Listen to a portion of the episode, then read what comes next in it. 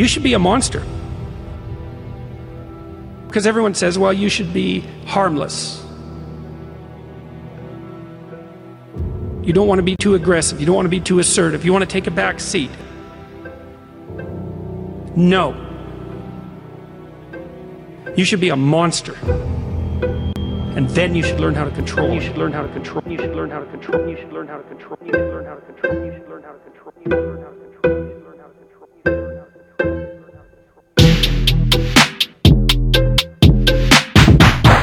Be a monster.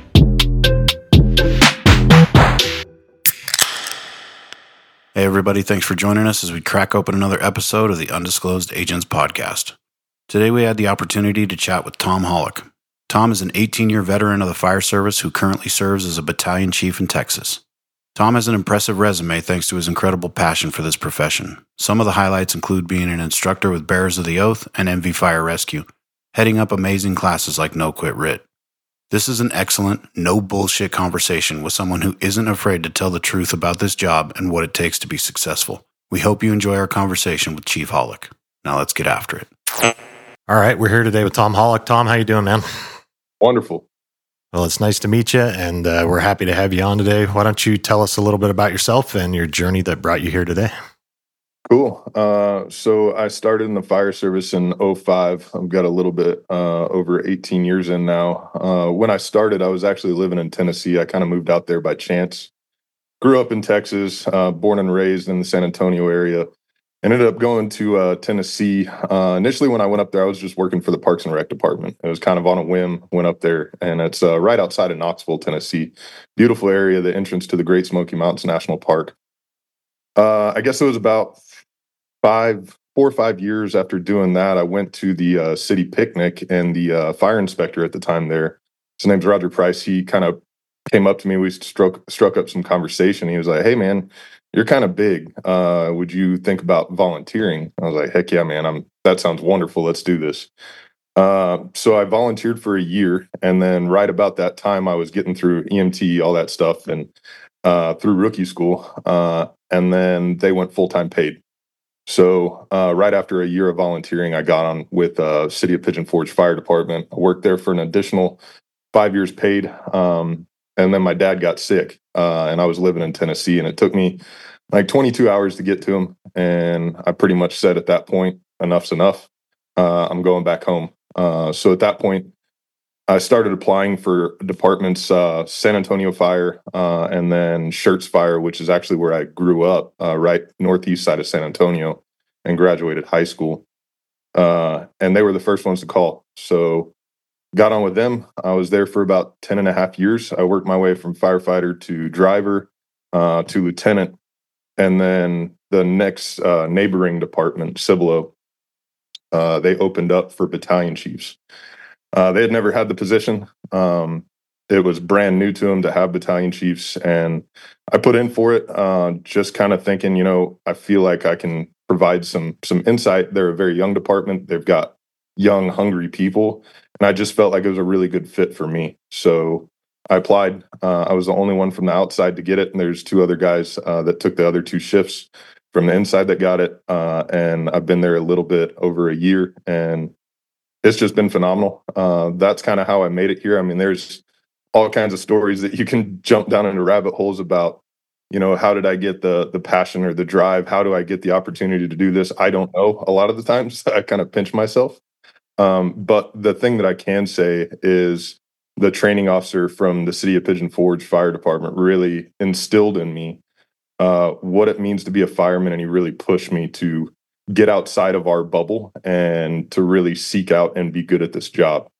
Uh, his name's Chris Knudsen. He's no longer with the city of Pigeon Forge. He's now a uh, fire chief in Plaistow.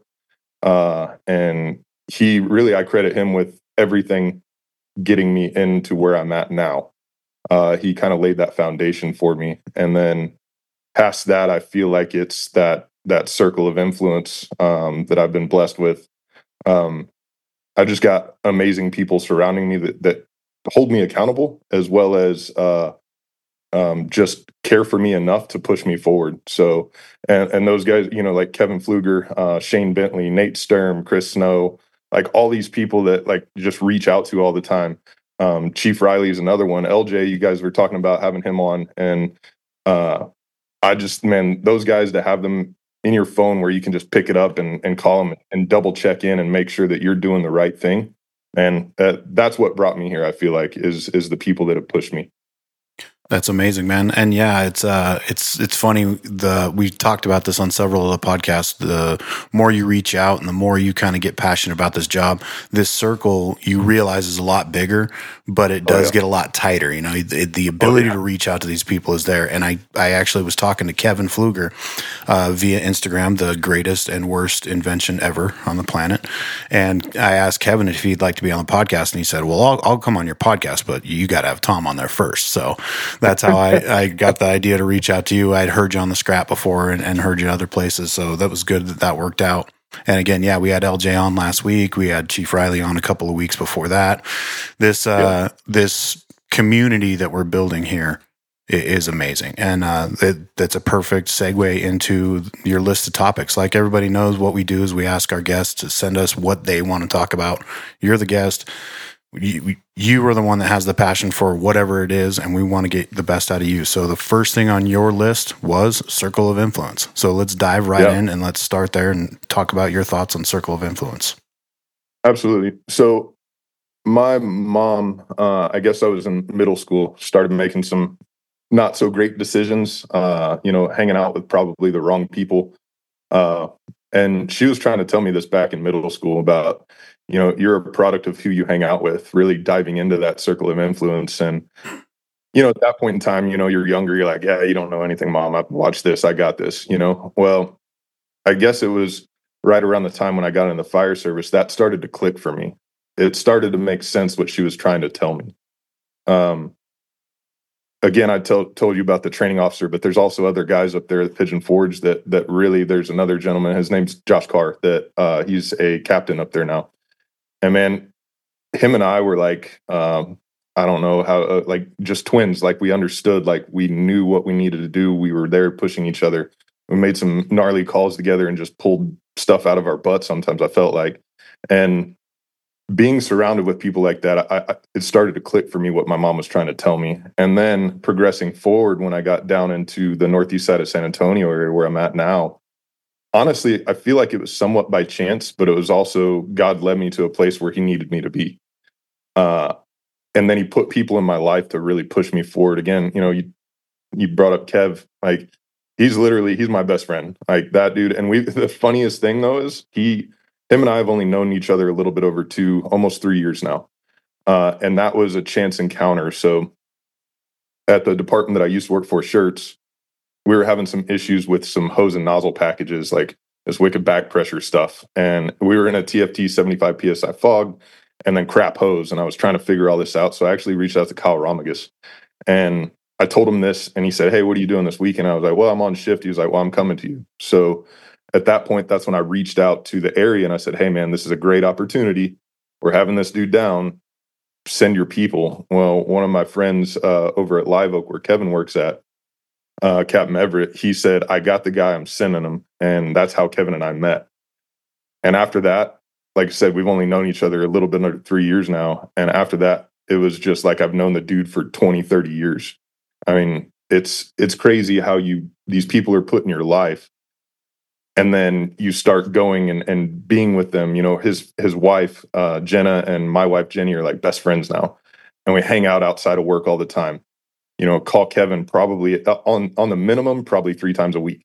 We're on the phone. Uh, you know, it's just I really feel like if you hang out with the right people uh, and those people are genuine and they care, they're the ones that are going to push you forward because everybody knows that you're going to have bad days. Well, it's what you do on those bad days that make the difference. It's how you react because the only thing you can tr- control is your attitude if you're having that bad day, and I've done it before where I'll call Kev up and I'll be in the in the buggy and I'll be like, man, it's it's a bad day. This is what's going on. And all of a sudden the the switch flips and it's like, okay, no, focus on what you need to do. You're there for all these people that are counting on you. Change your attitude and get right and start making moves. So uh, I just feel like if you hang out with good firemen, that's what you're going to be. If you hang out with shitty firemen, that's what you're going to be. You know, so that that's kind of my take on it. Right. They talk about you become the average of the five people that you spend the most time with. You become the average of that. And you, it sounds like there's a reason why things are cliche. It's because they're true, you know?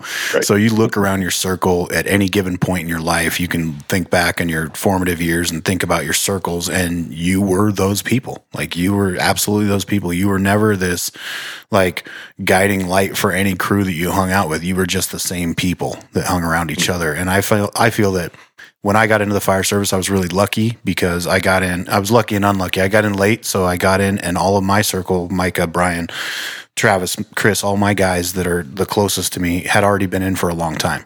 So they mm-hmm they knew how to navigate this and I was easy, you know, it was easy for me to find my path because they showed it to me and my circle was the high performers. So that's obviously where I wanted to gravitate to, but it's the other way too. If you hang out with the guys that bitch and complain, the recliner riders, the guys that don't want to train, don't want to go to the slow stations, you will become that person.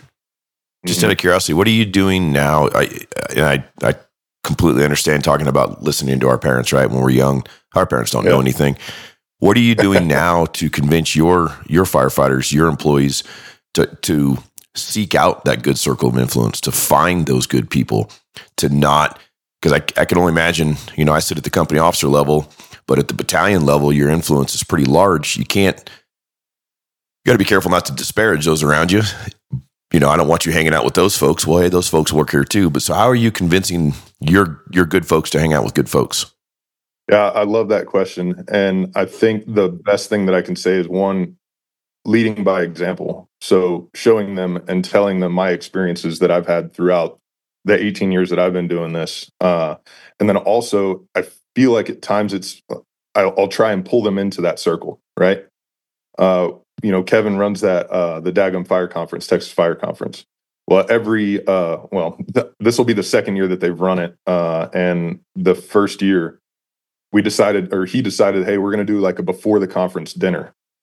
But I was like, man, all these people are going to be in our backyard, and we we live on a little bit over uh, two acres. Uh, I've got a barn. It's just like the perfect setup to have people over. Like this is where the hangout spot is. I feel like pretty much, and that's what we intended it for.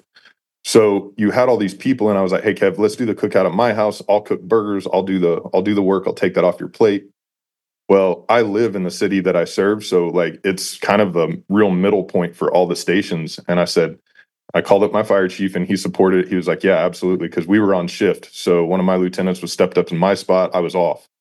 So, each unit got to rotate through. Well, they got to meet all the bear, bears of the oath cadre, uh, Chad Daly, like all these people that came through, they had an opportunity to interact with. And doing that, it's also, I the intent is to to kind of have that going on all the time. So if there's a podcast that I listen to, I'll throw it out to the lieutenant's uh, text group. You know, I'll be like, "Hey guys, this one really hit home. Y'all should listen to this." Um, you know, and and I think the biggest part though is just leading by example, showing them like this is what it can be. And I've said it before and, meetings, like I pinch myself to a degree because I feel like I mean, we're a three station department. I'm on the northeast side of San Antonio. I'm a nobody from nowhere, you know, that and now I have all these opportunities to go out and teach and go and, and spread the good word. Um, and in doing that, I've learned that man, this can be so good, but it really all it takes is just hard work. It takes hard work. It takes consistency to always show up and perform uh, when you're when that call drops, so that people start taking notice that hey, oh, this guy's squared away and he's got his stuff together. Well, I tell the folks, the lieutenants, drivers, uh, firefighters on my shift, like, listen, I don't, I don't want to push this on you, but at whatever capacity that you're willing to, I want you to have the experiences that I've had, and I, my intent is to provide that to them in whatever way that I possibly can, whether that's that dinner that you know where they get to hang out with people or hey you have a question and, and you want to reach out to somebody here's the phone number call them personally you know? Uh, don't just take my word for it or don't don't let me be the middleman. Call them here's the number. They're they're genuine down to earth people and they'll listen to you and they'll give you an answer. Um, so I, I, feel like that's kind of the way that i try and um, move that forward for for the folks that that i'm around. And so far i feel like it's it's worked pretty well. No that's awesome. Thank you Yeah, I think uh, one of the things about giving, like pushing things out like that, like sending out podcasts and, and and going out and doing the trainings with them and making that kind of that positive environment, you're going to motivate those people, and those motivated people all tend to gravitate towards one another. The larger the group gets, or the bigger the pull gets, right? The bigger the gravitational pull gets, it starts sucking other people into it. Good, wrong, Mhm. right or right or wrong, indifferent doesn't matter. It starts bringing them in, and then once the influence ball is rolling, it's hard to get that momentum stopped. So that's that's an awesome awesome take on that for sure. Yeah, I think another, excuse me, I think another uh, thing that we all can agree on is starting them young. You know, get get in front of those guys early on in their careers. Get in front of them in the academy, uh, the recruitment process, all like that, all that stuff. You know, if you if you're recruiting the right folks and you're training them up from the beginning correctly, then it's a lot easier um, to get that buy-in. Oh, yeah, we have a guy that well, he's been on a little over a year. He just uh, got off probation not too long ago, but he was 19, uh, or I'm sorry, he was 20 when he got in uh, at Cibolo, and I actually found him through. again, I feel like I'm going to say Kevin like eight billion times on this, but Kevin lives in his neighborhood, right? And uh, he his dad actually talked to Kev and was like, "Hey man, like I, I know Live Oak's not hiring or whatever, but what other departments would would you suggest?" Well this uh this guy's name's uh Nick Delgado. Uh he got in and in his first year, he went to uh Dagum, he went to MAFC, he went to uh the search class in the area, he went to the RIT class in the area, like just all this stuff. And I was sitting back like, holy cow, man. Like your exposure right away in your first year, man, what I wouldn't give to go back and have that, you know? yeah, I- no I- shit there. Yeah, like I was at I was at Dagum and uh, um, Chief David Pruitt and Sandy O'Malley and Justin Fraze were doing this uh, roof ops deal, and I, I had the opportunity to teach down there. Well, it's kind of on a little bit of a break. It was the the live fire evolution part. I'm just standing there watching this guy, and he, Nick, he's on the roof and he's doing this vert vent cut, and I was like, dude was like four months in at this point. And I was like, holy cow, man! Like, just I wish you understood how lucky you were to have this and it's so cool because everybody on on that shift you know we've got another guy his name's michael luga man another guy that i would highly suggest you talk to he's not a huge fan of these things like he'll listen to him but he doesn't want to talk but dude has so much to offer and he's the one that took nick under his wing and uh they've been to MAFSI. they he took him to MAFSI together and man just to have that stand back and that ability to just watch this whole thing unfold is just like this is crazy this is nuts I think getting like like Micah was saying, when we indoctrinate these people early and we get them in, and that dude, that kid, he thinks that's life. He thinks that's what it is, and that's what Normal. it should be, right? We get him in there. Now he's out there four months in, and he's standing up on a roof cutting a hole with these guys, and to him. He's this is my job. I got into the fire service, right? But we look at it, we're like, oh my God, you're so lucky. But if we just get this ball rolling towards that, because you look out the window, there's a conference near you. There's a place you Oh, can go. And even if there isn't, it's worth the money and time to go. Right. And if we can get these guys going right off the bat instead of having that, oh, I'm new, you know, I don't have any business doing this. I need to just be quiet and clean toilets attitude. Like if we can shift from that to making that the norm in the fire service, imagine where we're going to be in 5, 10, 15 years. We're living in this era of information right now. We're also living in the era of training. Like the resurgence and ability to get your hands on it is much greater than it has been in years past. And we're going to create some absolute animals. Oh yeah, yeah. That Chiefs uh, Chief Scott Thompson was talking, and uh, we were up at uh, First Inn in Little Rock, and he was talking about. Uh, I don't know how aware of you you guys are of the the colony up in the DFW area, right? So Everybody's heard of the colony, right? Oh yeah, absolutely right. they, they got it going on. So he was talking about uh, there was this project that they did. It, they called it the Colony Project, and that was when uh, Chief Thompson was first there, and kind of it was the direction that they were going to take to get to where they are now. Uh, and one of the things that he talked about was he asked asked the firemen like define what a fireman is. What did you think it was when you got in? Like explain that, right? And when he said that, I was like, man, that's a that's a fairly basic question, but it was like one of those duh moments. Like, why didn't I think of that? So when I got back from that conference, I actually sat down with the lieutenants, drivers, firefighters, and I said, "Hey, define a fireman. And I said, just take some time. And I, there was a whole list of questions that I gave him after I listened to, to Chief Thompson. But that one specifically, it really hit home for me because if you just give them that, what they thought this job was going to be, man, they'll go like outside of the realm of comfortability all the time because as long as you just feed that. Nobody thought that this job was going to be like what it is, right? Like, let's be honest, it's 60, like for our department specifically, 60% EMS, right? You guys That's taking applications? Yeah. yeah, right. So nobody thought that, but if if we're not getting the fires that they want to get, well, how do you provide that to them? You give it to them with training. You give it to them and you go out and you do the hard stuff with them. You do gear workouts with them so they understand like this is what a fireman, this is what they thought a fireman was going to be because the things that they listed was I want to be good at this job. Shit. And it's like, okay, well, that's not a problem. Easy, right? So that's that just kind of hit me like a ton of bricks when Chief Thompson said that. It was it really kind of I feel like that started the, the wheels spinning a lot faster when I got back from that and we started defining these things. It was pretty cool. That's rad. Um, it it also lends to the next subject you put on here. Well, let's just transition right into this because we're we're rolling on it. It's you said getting out of your bubble. You credited this to to Chris Knutson up there in Tennessee, Yep. but uh, let's talk about getting out of your bubble and, and what your thoughts are on that because I know that we're all pretty much on the same page with this. yeah.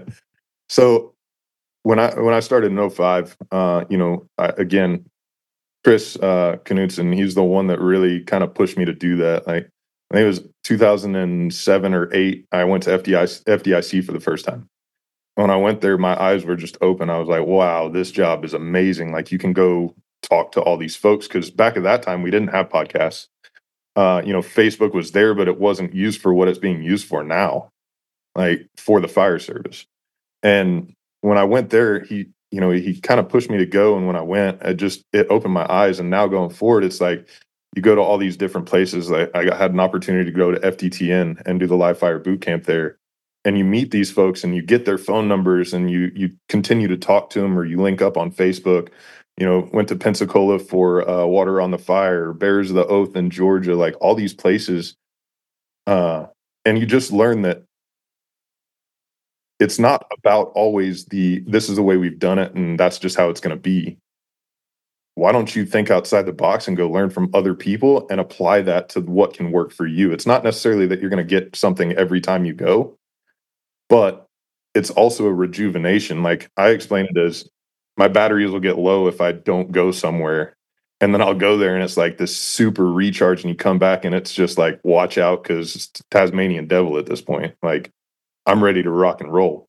Uh, so I, I just think it's important to get outside your bubble because we got, I feel like our area got stuck for a very long time. When I first got here, it was the, oh, this is how we've always done it and don't ask questions. Right.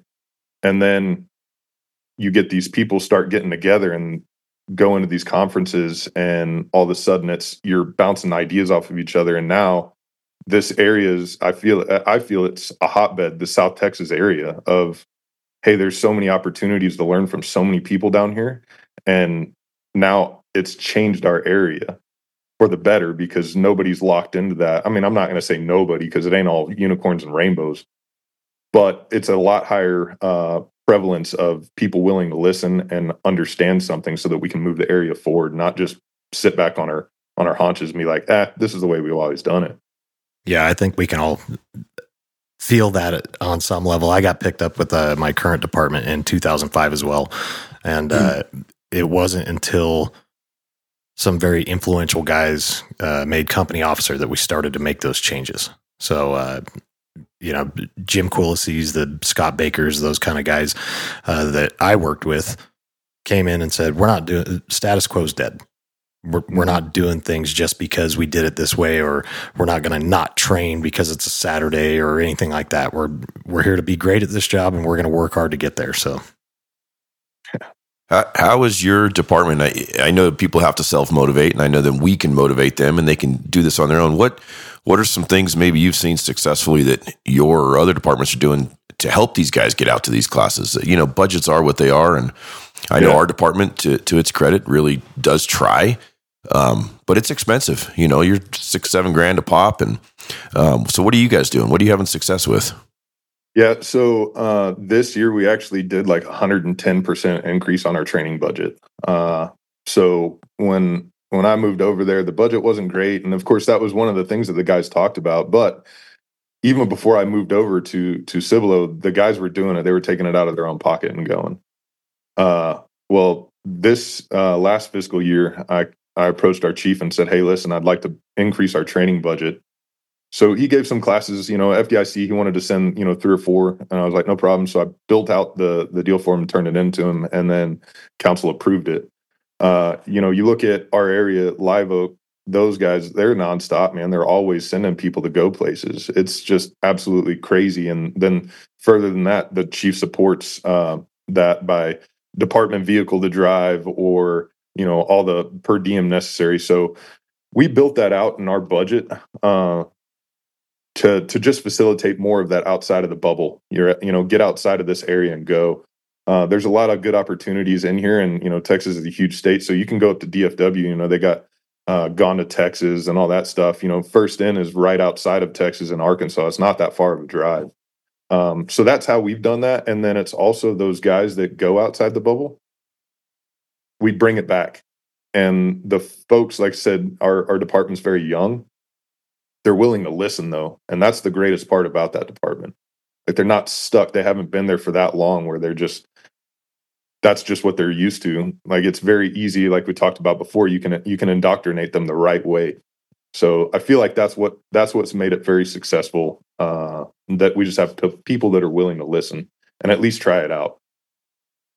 I think one of the uh, one of the things I've seen, one of the models I've seen is uh, right up the street from where we're at in a place called Storey County. They do, uh, and they're a small department, but they give every guy two thousand dollars a year. You get two thousand dollars a year to spend in a way that you see fit. The bigger department up here, Reno, does the same thing. I think it's a thousand for them though, but you get the money to spend as you see fit. Obviously, it has to get approved, but it, it's good that they're showing their guys. We will allocate this much money for you to go somewhere. I know not all departments are rich. I know not everybody's got the funds, but it's harder when you have just a budget that says training on it, right? And then we get in a pinch here, we need this over here, and we're moving money around in a spreadsheet, and we're not actually using these buckets for what they should be for. If we contractualize and give these guys, you have this much money a year to do what you want with. If you want to spend it on a plane ticket or your enrollment fee or whatever you want, here's what you're going to give back to us. You're going to come back, you're going to teach a class on XYZ, you're going to present your information, whatever it is, you know, that we work out as a training department. But I think that's a good model going forward to give these guys the incentive to get out of this bubble. Like, look, this is a thing we all do. It's a, it's a budgeted way we can all do this. I mean, what do you think, That's Chief? pretty cool too. So the uh another way the area gets influenced is um you know, I started a RIT class. It was uh back in 06. And kind of a long story, but bear with me. So started out uh that I I was at Schertz there for about I guess a year, maybe a little bit less. And we had made a few fires and I'd just come out. It's like, man, this is messed up because the RIT the RIT team consisted of like two dudes with a RIT pack next to the mailbox and their thumbs in their ass. I was like, man, this ain't gonna go well. And furthermore than that, they're not they're not uh you know actually doing any work that could be done for departments our size. I was like, man, we y'all could be force multipliers right now instead of just taking away from all the work that could be done. So I kind of approached the the chief and uh, my lieutenant at the time, and I was like, "Hey, I'd, I'd like to fix this." Uh, so took about a year to build out the entirety of the class. Well, the chief kind of said, "All right, everybody on suppression is going to do this." So at that point, I'd been there a little bit over a year, uh, almost two, I guess, and he said everybody in suppression is going to do it. So here I am, a firefighter that had, I guess at that point, seven years on the job, eight years on the job, and he was like, "You're going to teach everybody in suppression this." all the way up to the battalion chiefs. And I was like, ain't nobody going to listen to my dumb ass. So kind of pulled some other people in to help get that going. And then we realized right after that that like we're not going to be our own RIT team because we were operating automatic aid, mutual aid. Like we're not going to be the ones that are out there. So then we started this regional class through an organization called CISO. uh, and it consists of all the chiefs in the area, the northeast side of San Antonio. And we've been doing that. I think we're going on our 11th year now. Uh, the class is coming up April 1, 2, 3. And we do it once a year. Uh, and it's changed the way that our area operates when it comes to that. Now you don't see people standing at the front. They're actually out there throwing ladders. They're walking around doing scene size ups of their own accord and and doing things that that could be getting done before. To further that, uh, Captain Brian out of Converse, uh, he started a search class that has a lot of great information that he's gained from going outside of the bubble. And then Kev's got the the engine ops class. So now you've got this three pronged ap- approach, and their classes are this is the first year that they're doing it, but they're going to do it twice a year. Each search class will be offered, and it's free of cost to the area departments. So twice a year they're going to get a search class, and twice a year they're going to get an engine ops class, and then once a year they're getting the RIT. So that just narrows down the focus for our area that now we know what to expect from our automatic aid and our mutual aid uh, partners and it's it's going to be amazing man i like i can't wait to see in five years what this looks like because getting everybody on the same page is going to make a huge difference Yeah, we started doing uh, regional academies thanks to Brian here. Actually, uh, spearheaded that program uh, twenty some odd years ago now. And 20, 20 plus years ago now. Um, and Brian really pushed for that regionalization because we work in a very similar, um, similar department. We had right now three stations, 18 on a day, and we rely heavily on mutual aid and auto aid uh, rigs. Our first, uh, our first alarm structure fire is getting two out of county engines and a, an out of county uh, ambulance, rescue ambulance. So, Mhm. and that's on our first punch. Yep. So we have to start early with training and stuff, uh, doing that regional academy, and then continue, which we're doing a great job of now. We're doing monthly uh, multi-company drills uh, or battalion drills where we're inviting those those actual rigs that are coming into on our first due to come and participate in these trainings with us. So uh, I think that's a a much needed thing for departments our size. oh yeah what an undertaking too i mean jeez that's a 20 years ago to start that man holy cow like that's awesome and yeah, that, Brian's a real renaissance man. Yeah. yeah i couldn't imagine the work that went into that dude holy crap It's it's more of a job for all the rest of the guys to keep it going. That Yeah, that's right. that's the I think the hardest part is to to keep all these good things going is the hardest part. yeah agreed Yeah, everybody always thinks starting some starting something is the is going to be the big hurdle, but it's it's managing it as it grows and continuing to provide a good product that that truly is where the hard work comes in. I think. hmm yeah we guys- got so Oh, the go ahead. department I work the department I work for now, Cibolo.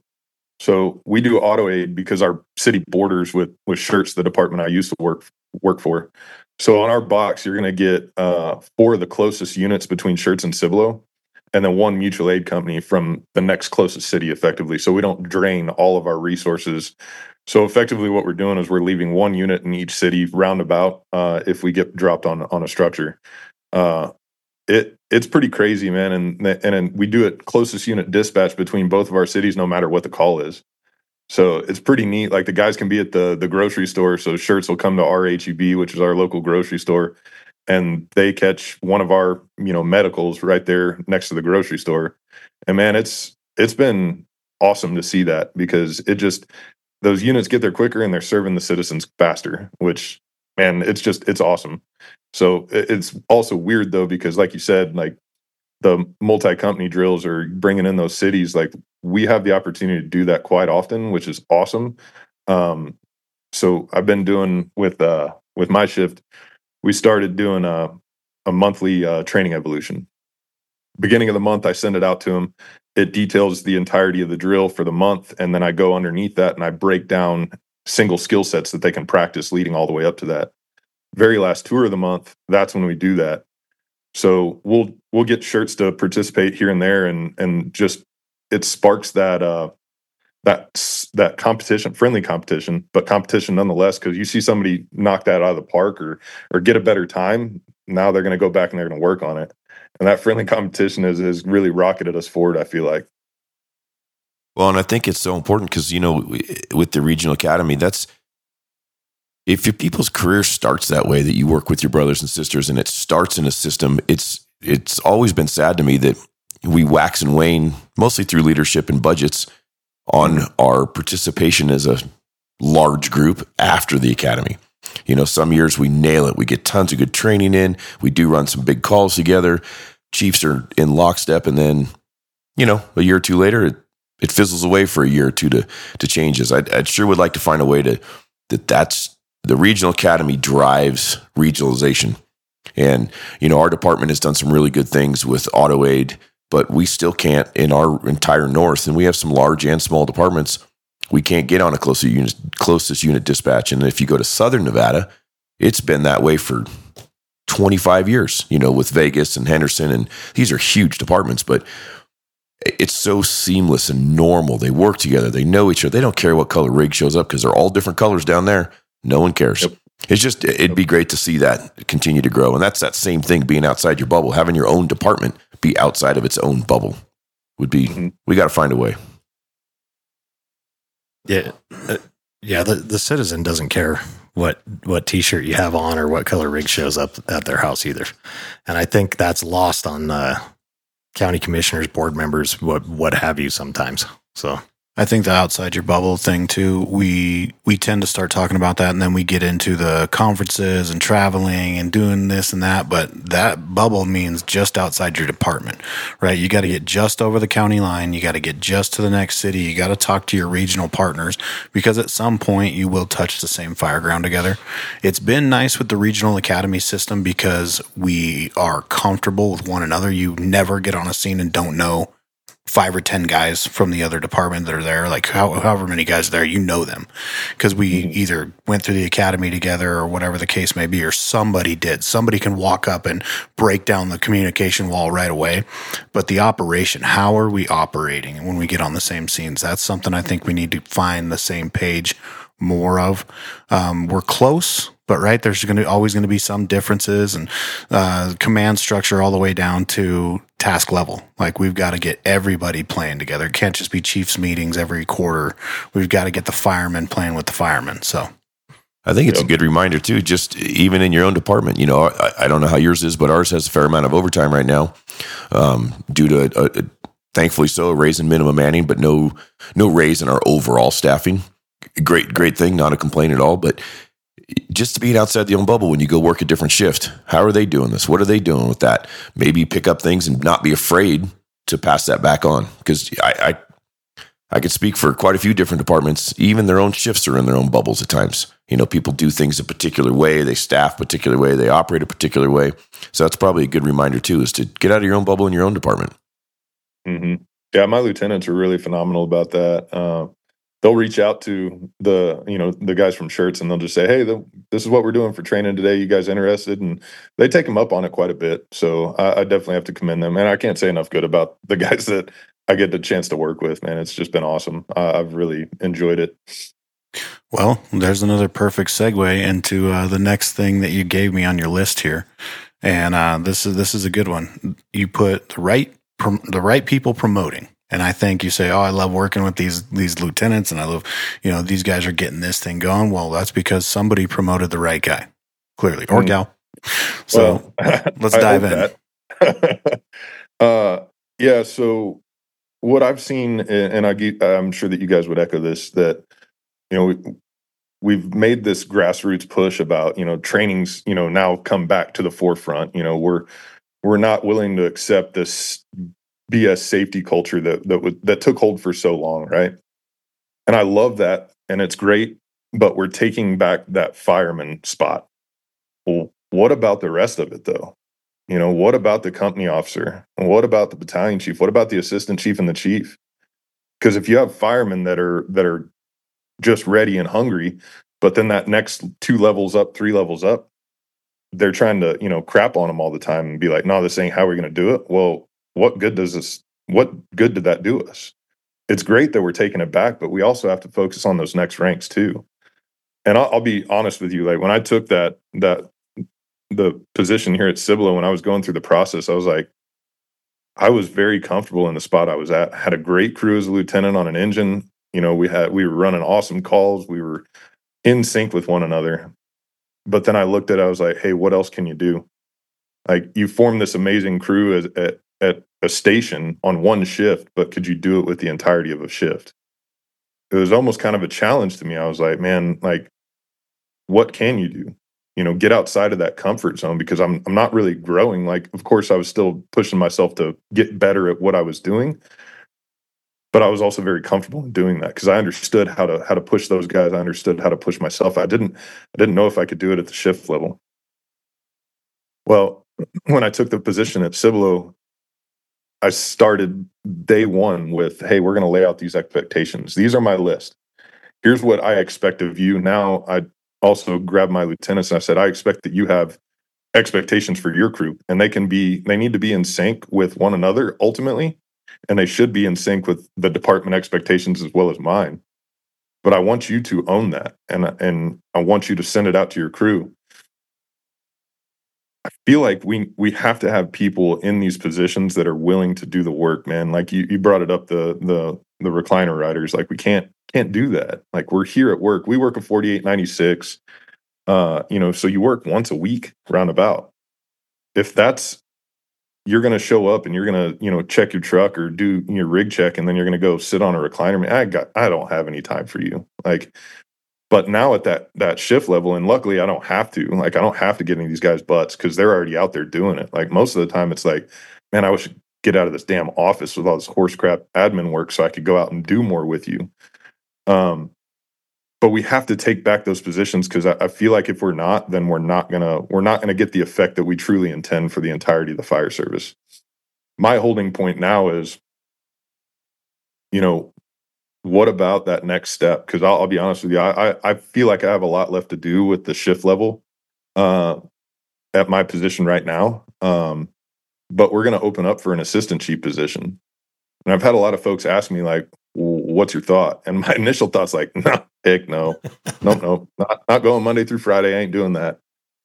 But then I also go back to a, a gentleman that was my assistant chief at Schertz, and I watched him come in and he took an assistant chief position. He was a battalion chief up in the DFW area, and his name's Kyle McAfee. And he went up through the ranks the right way.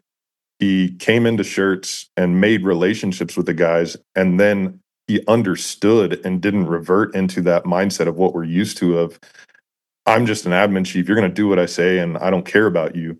He cared about the boots on the ground to an extent that he would have the boots on the ground over to his house for like get-togethers. And I saw that and I was like, "Whoa, this dude still gets it because he went up through the ranks and he wasn't so far removed from a rig." You know, when I saw that, I used to say there's no way I ever want to do that, but then I saw him do that and I was like, "Oh wow, I saw the benefit." if we can start taking back those positions with the right people and it goes from the bottom all the way to the top, could you imagine how this fire service would change? It would just be like it would be insane to see that. Like I'm sure that you guys have done the exercise, like build your your fantasy fire department, right? I've always thought about that. Like uh, I've got friends we talk about all the time that hey, could you imagine? Let's just start our own fire department. I'm like, yeah, that's a great idea. like, I would love to do that. Um, but I think we have to have that that grassroots push from the firefighter position working its way up through, and we have to remove that uh, that fear of of being uncomfortable and wherever you're going to head to. Because if it's the right thing for the department, and if you keep that mentality go, going through, like never forgetting the boots on the ground are the ones that matter, that's the people that we need to step up into these positions. Those are the folks that we need. Yeah, one thing that I think we could be better at in the fire service is making those promotions that are perceived to be undesirable, uh, making those more desirable by setting some harder expectations and holding people to those expectations and allowing those upper um, upper management positions out of their offices once in a while. you know, yeah. allowing them to be a fireman again from time to time and not just piling on more and more and more uh, administrative duties and really putting an emphasis on getting back to their roots to remember why they're doing the job that they're doing. And I think that would help our younger folks um, and you know people that are thinking about promoting, but maybe they're thinking about it for the wrong reasons. You know, they they want to catch more overtime or or not have so much responsibility by promoting. You know, so they can be a slug higher up. um, but they're good at test taking. You know, things like that. We could get rid of some of that stuff. I think another thing we got to get rid of too, and the the whole I call them the checkmark classes, right? Like I, I'm sure you guys have them, right? The fire officer one, two, right? Y'all got that? Oh yeah. So yeah, we need to get rid of that. I, I feel like because I'll tell you when I went through it, I I did an online class because I was like, man, I'm just trying to get through this shit real fast. I didn't learn a damn thing. That book is just full of useless information. It's so silly. We need to get away from that. Like, I understand that we have to have something that, like, yeah, okay, you check this box, but let's make it more realistic. Let's send the let's send these guys to listen to people that actually have gone through the job and have done it right. Like you look at the chief uh, Mo Davis, Chief Clyde Gordon's. You want to be a battalion chief? Go damn right out with those guys for about you know one tour, and it's going to change your mind on what this job is about. If we could just get away from these checkmark classes, and then we put this high precedence on, you know, formal education. Like I get it, and you know, ideally, if you had the formal education as well as the job level knowledge and experience, I'm down with that. But don't just default to i'm only going to you know sit there and, and focus on education only because that formal education ain't going to do a damn thing for you when shit's burning. I'm telling you right now like they don't care if you know how to work an excel spreadsheet. It doesn't matter I, I just i feel like that's been kind of a downfall of the fire service we've relied so heavily on these checkmark classes when it comes to promotional opportunities like that's just garbage Yeah, we, we need to get keep away we keep creating paper tigers. The Amen. weight that's placed on uh, formal education has been challenged multiple times before, right? People are like, "Oh, we should get rid of this this requirement for formal education," and the comeback that we hear so often is, "Well, it, at least it shows that they can complete something and they can do something." You know that about a person. You know that when you talk to a person. You know that from their history. We don't let guys that have been there for a year apply for assistant chief or battalion Oh. chief. You know what I mean? There's there's time requirements that guys have to be in. You know they can complete something or you don't based on their performance leading up. Just because I provide you with my University of Phoenix, you know, degree in business management, which has absolutely fucking zero to do with what we do, doesn't mean that I can complete things. I, I do find that occasionally down the road there may be some benefit. Like I've always said, you don't want a doctor who didn't go to school, but he went to school to be a doctor right? If you offer a master's program in how to be a fire service battalion chief, if that was an offered program somewhere, maybe we could put weight on that. But to say you have a business management degree or you have a emergency management degree from EXO University, it doesn't mean shit. Well, it's it's Mhm. funny. Our uh, our city's not special. I'm sure th- this happens coast to coast, but you get somebody with a business management master's, and guess how they run the fire department? Like a business. And the folks that are running the calls, the guys in uniform, the boots on the ground, are getting treated like ones and zeros or numbers on a spreadsheet, not like they should be treated. Yep. we just have to find a better path that you know we um i think like you were saying and i think all of us are saying how much better we've got at the low end training we're getting better and better at the academies you know our academy when i started 25 years ago was um was two weeks long and usually two or three days of that was getting your gear collected and driving to the stations you know now we're at 15 weeks of intensive training so we've gotten better and better at the bottom we send more people to conferences, et cetera, et cetera, et cetera. We, like so many other thousands of departments, we don't do leadership training. We don't do promotional training. And that's not a critique on us. It's just more of an observation that I've just, I've never quite understood that in the fire service that we spend so much time in such good ways building good firemen, but we're not continuing that type of education. I, I've waited many years um, to have that level of education. And I look forward to it. I keep hearing it's coming. Um, and, and that's something we could still do regionally too. I can learn how to be a company officer from you just as you can from me. It doesn't, doesn't matter what department we're at because at the end of the day, it's pretty damn similar. You know, I'd say it's about 95% the same. So it's just something that, you know, we, we should also be working on. I think you know the the thing that I try to rack my brain with is you know now at the shift level I'm like hey like kind of what you were talking about how can I pass on what I've learned and how can I uh, further my education as well though so what we did is uh, we actually started reading a book so the three lieutenants on my shift and myself the first book we did was the nine L's, and what we would do is a chapter every tour. So we on our four days off, we'd read the chapter, uh, make highlights and notes, and then that following tour, we would go over uh, the notes and we would just have an open and honest conversation with the four of us. So we did that with the nine L's, and then you know, selfishly, we read uh, Report from Engine Company '82, Dennis Smith, like phenomenal book, easy read. We went through it in like three tours. But now we're in the middle of Chief Scott Thompson's book, The Functional Fire Company. And man, learning from them, like what it's done for me is I understand how they take in information. And then I'm able to provide them my side of it, and maybe some of the experiences that I've had throughout my my career. And what I've found that it, it's just that's a good way to get that leadership training because I also know that they're being, you know, it's something that we have to do. I understand. And again, getting back to those check mark classes, I get it. Like this is a box that we have to check to get to the next level. Right now, what I am saying though is I feel like we ought to really look at that and see if there's a better way of doing it. Because what I've seen from my guys is through reading these books and through uh, the conversations we've had, their leadership styles have morphed and they are doing more with their companies as a leader now from when we started and I feel like that's kind of that um, proof of concept almost. Like this stuff works. Just spend time with one another and understand each other and get to know how each other intake information. That way, when a situation comes up, hey, no problem. I understand how you how you take in information. Now I can get my point across to you, and then you can take it forward to your people, and it changes your changes your mentality of the way that you're going to deal with people too. I mean, I just feel like there's there's such a better way to do this. We just got to get away from this hey, this is the curriculum and we're going to go through these steps and this is what it is, man.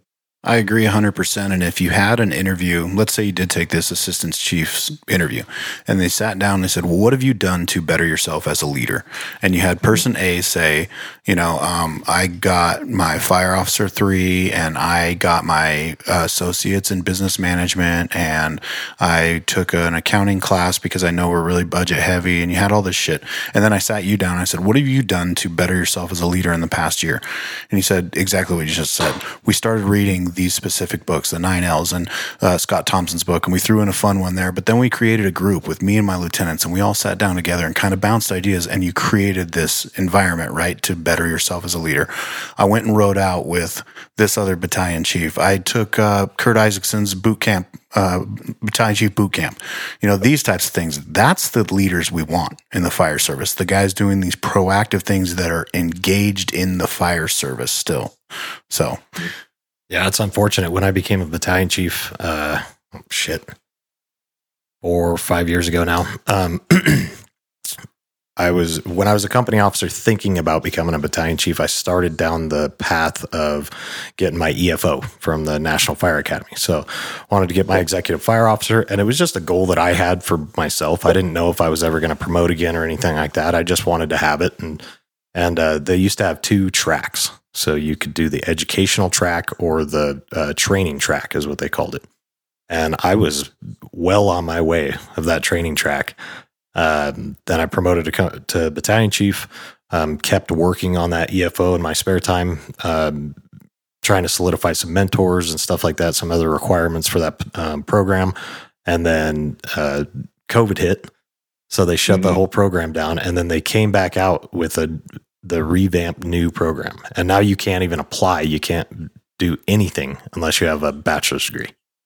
So they completely erased the training track. So I just threw at this point it's like fuck it, I'm not I'm not going back to restart all this stuff. So yeah, we have a we have a state well actually there's two uh, state executive fire officer deals. So One's through uh, TEEX out of College Station, and another one's through the Texas Fire Chiefs Association, whatever. I, and it's great. I think that the best thing that that provides you is exactly what you started to talk about the mentors. Like you get to understand and meet with those guys that are working on the same thing, that are headed in the same place that you're headed. Now you have contacts in your phone, like to to check in and be like, hey, like we had this opportunity to be there for a week, two weeks, whatever it is, right? And each one had to do a project or whatever and you you get to know these guys. So i think that that's that's great. Well they they have the same deal. Like it's either bachelor's or you have to have officer 3 4 like why even have those? Like why have those prereqs? Like it, it's that's silly. Like you're eliminating people from that program that could maybe be benefited by it just because they don't have this piece of paper. Like get out of here man. Like you're crazy. I couldn't agree more. I, I just I don't see the value in it. yeah and, you know the the funny thing is i feel like you you know for you you guys have this opportunity to talk to so many people like this is your your executive fire officer right here man. Like this is where you're going to gain it all because this is what matters. Like the opportunities that you guys are, are presenting to to the greater uh broader scope of the fire service this is what it's about. And to hell with all those papers because this is this is where i get my information. I get my information from co- podcast and listening to people that are much better than myself that i'm able to take their lessons learned throughout their career and then put it into practice when i go to work Yeah, and I I, mean, I, I, I can't. piece of paper. Yeah, I can't even express uh, the gratitude that I feel for for you and everybody else that's that's uh, given us the pleasure of coming and talking to us because we're a bunch of nobodies from nowhere also.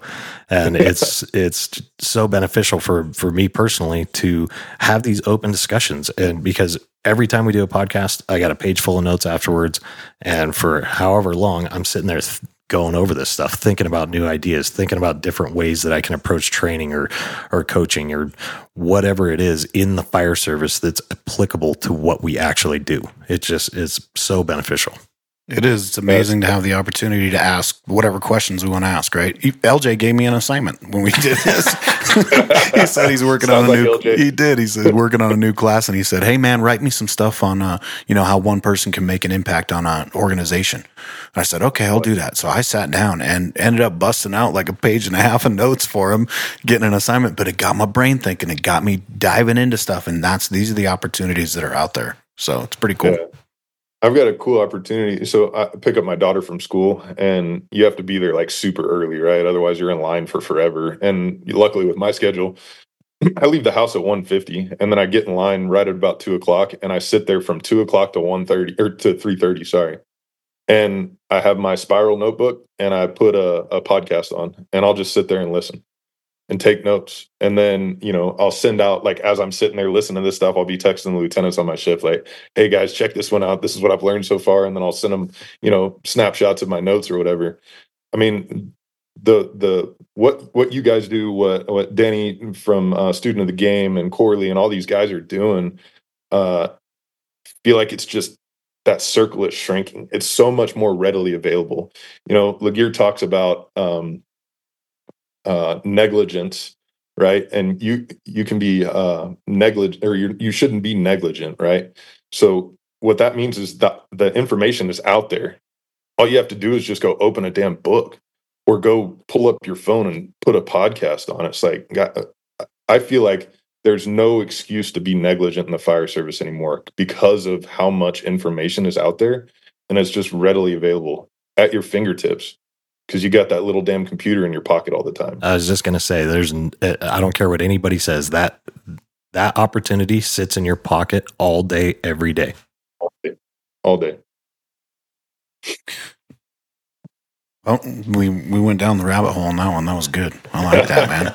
I think uh, one of the things I did want to mention, uh, talking about the right people promoting, and we kind of touched on it. Uh, Mike actually said it, but I want when I was listening to uh, your scrap with Corley, you talked about setting expectations and then failing by not holding people accountable to set expectations. Brian and I and Micah have been going round and round for it seems like months at this point about expectations and accountability and what rules we follow and like all of this it's it's way bigger than just a sentence, right? But I do think one of the biggest problems is we harp expectations, expectations, expectations. You took a you take a company officer test and they tell you what are your how are you going to set expectations for your crew? They never follow it up with how are you going to hold them accountable after you set those expectations? And when you said it, it I wrote it down immediately. I pulled over on the side of the road. I said I got to bring this up. So Yeah, I Je- wanted to Jesse text me, it pulled over and text me too. Hey, I got you. Got to listen to this. so the accountability side, like how do you how do you do that? Well, as a I'll tell you as a company officer, the accountability, uh, and I can remember very vividly some some opportunities where accountability was put into play. Uh, one, there was a we worked on the highway, so uh, my station that I worked at was on 35, and we had a high prevalence of MVCs and obviously vehicle fires. Well, we we went to this vehicle fire and it was a um, F350 towing a 57 Chevy, like beautiful car that had been restored. Well, somehow the the car that was on the trailer caught fire.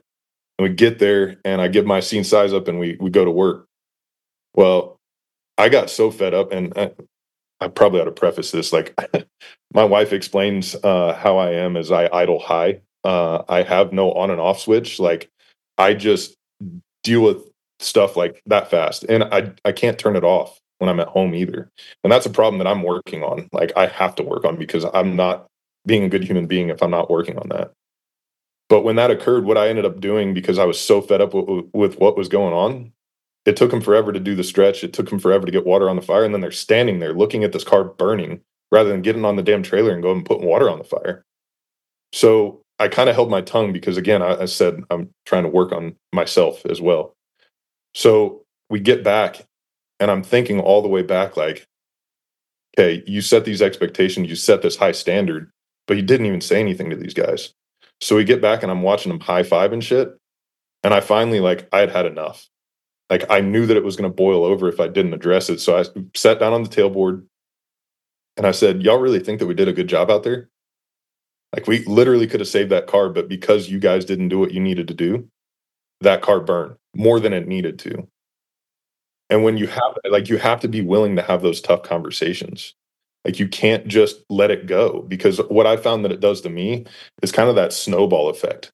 Like you let something go and like it might not be a big big deal right now. But you let that one thing go and then you let another thing go and then you let another thing go and all of a sudden like I'll just explode.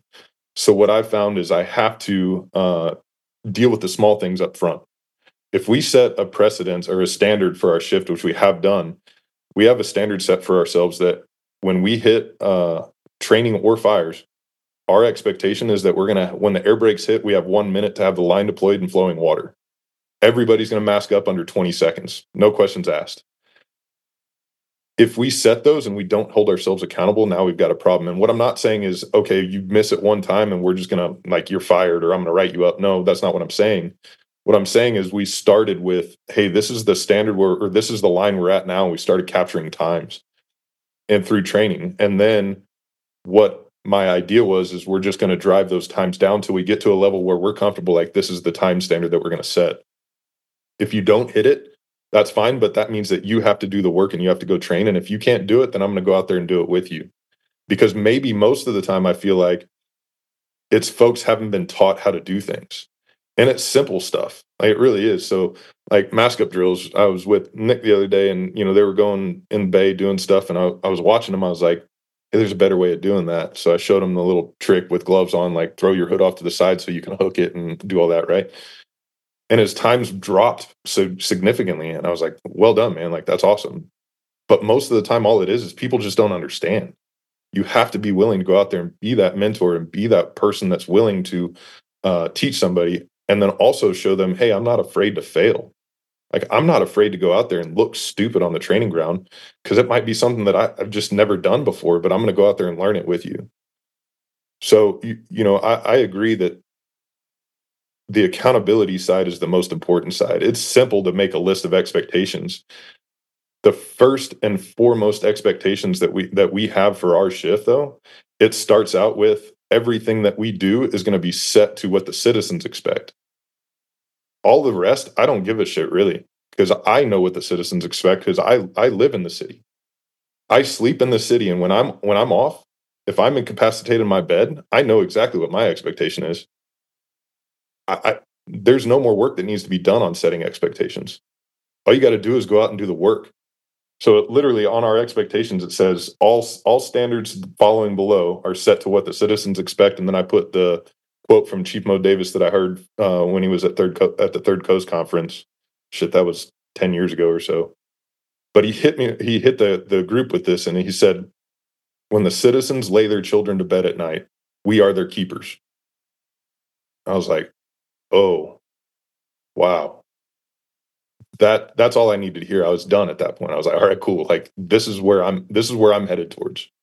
You listen to the guys like Cody Testrel, you know, he went out into uh up in the Northeast, and he went out to that open air area with his wife, and they're asking people, you know, what's your expectation of the fire department? And of course, they say mostly the same thing: put the fire out, come and get me if I'm, you know, inside a burning building. You never once hear, and uh, I'm not to knock it, but I, I do feel like you never hear him say like, "I want you to mitigate a hazmat emergency." I want you to dangle off of a rope and rappel down to me. Like none of that shit. They'll never say it. But yet we put all these high precedents, and I feel like this is where the fire service has kind of done a disservice to ourselves, is we've said yes, nonstop.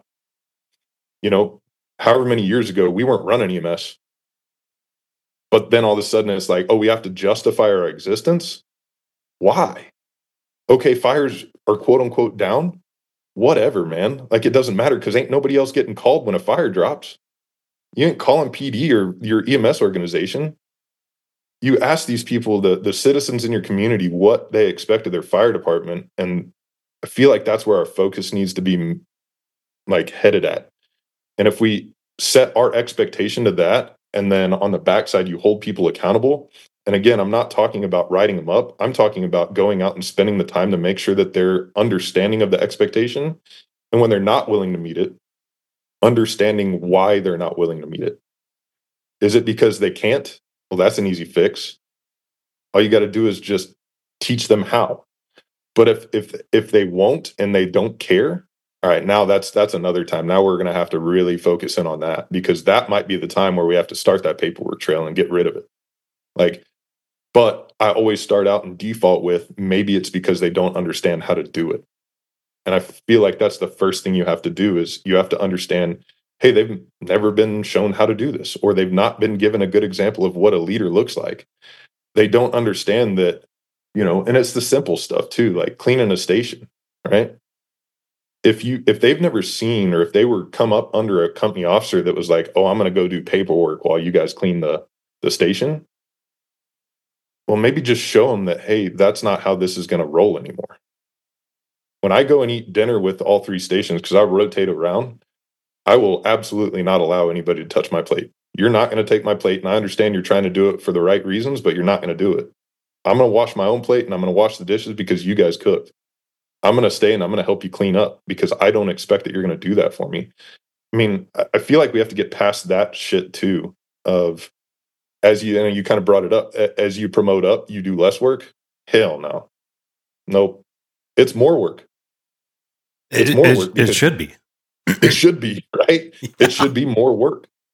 Because i'll tell you what when i leave state and when i leave the department after my 48 i am dog ass tired. And it's not because i ran a shit pot of calls. It's just because i worked my ass off for those 48 hours. Because i'm trying to prove to them hey this is where we need to be headed if you're not setting an example, then how are you going to expect that they're going to get better and that they're going to do the right thing? I think you it's funny. Little comparison as we climb a ladder, right? We throw a ladder or we put the stick up. As we climb a ladder, the farther up the ladder we get, the harder the job gets, right? Because at the end of that ladder is the roof or the window or whatever. Mm-hmm. It, it's the same with promotion. The the farther you climb up the ladder, the tougher the job is going to get. So I, guys should really embrace that. Yep. Yeah, the, the uh, two big things that I just took from that. Number one, has your wife been talking to mine? Because my wife literally just told me the other day that, that you idle at 99. like, yeah. Yeah. Oh, yeah. And, uh, and it's at that normalization or, uh, that deviant uh, normalization. normalization. of deviance, you know, um, about holding guys accountable and, and making sure that those um, expectations that we set are being lived up to. Right? If I let this thing go, and then that thing goes, it, you know, we've we've heard it in the fire service a bunch of times. It's not what you preach; it's what you tolerate. Yeah. Yeah. So, yeah, that, you know, and I feel like it comes to a point where you have to be willing to throw yourself out there. I'll, I'll tell you a story. I went to, uh, it was right after I got on at Cibolo. It was winter, and our Goodwill store, they've got a donation drop off place. And we got popped out on, it said structure fire. So all these units coming. I get there, give my scene size up. It's a simple, easy, like the piles outside, but it had broken through the glass doors smoked out the whole goodwill and all that kind of crap. Well, when we got done, there was a lot of hiccups. So uh, the engine wasn't spotted all that well. Uh, you know, I sent the the ladder company to the back to get on the roof to check for extension. Uh, rather than throwing the aerial, they they decided to throw 35, and that didn't go well, even though they were practicing it. Uh, and when we got to the room uh, to go over this the that that next day, I started out. This is where I messed up. My radio comms are garbage. And yes, we have crap radios like our, we're in Harris and they're garbage, but my modulation was very low. And that's not the radio's fault. I, all I had to do was be louder, and I'm very capable of being loud. I just didn't do it. And I didn't tell the engine where I expected them to park. That's my fault. So I think showing them that I'm willing to own my mistakes, but I'm also not going to let this thing go because we're going to get better every time that we go out the doors. Set that set that precedence for them. Like show them that hey, yeah, I'm I'm human. Contrary to popular belief, I'm not a robot. Like I'm I'm a human being and I'm, I am fallible and I will fail. I'm okay with that because the next part is I'm going to get better. First thing I'm going to do is I'm going to own my mistake. Second thing I'm going to do is I'm going to work on making it better the next time because it ain't going to happen again. You know, and, and I feel like so many times people just want to hide the mistakes rather than owning them. Just own it.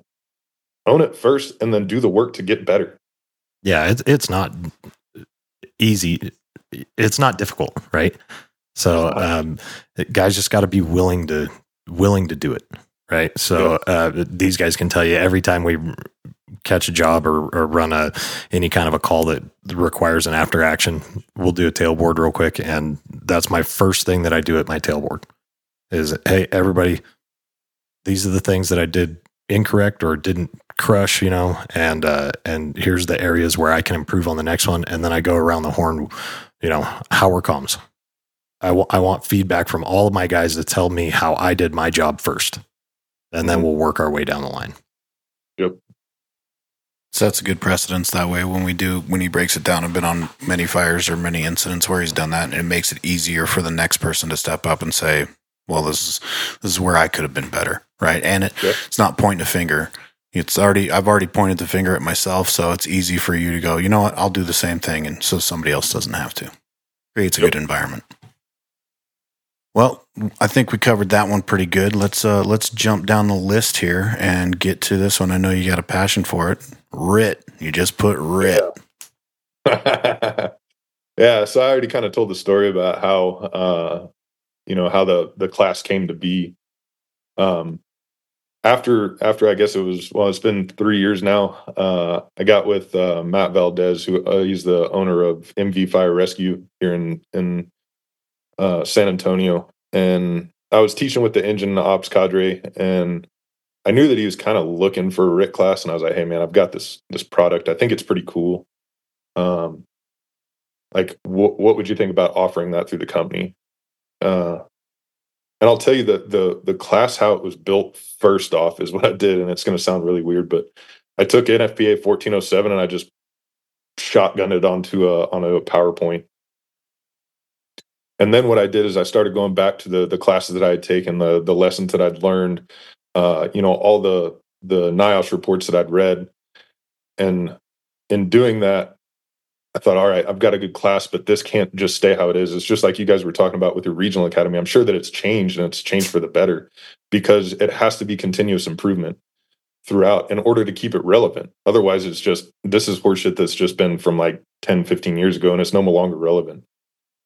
So now what we've done is we've taken all of these classes that we've had opportunities to go to uh, from my first uh, RIT class through uh, Pigeon Forge Fire to uh, RIT combat drills from FDIC with Ch- Chief Crawford uh, to One Bad Day to the lessons learned from FDTN uh, at the live fire boot camp. And then all the other guys had gone to Bearers of the Oath classes, the RIT or Die.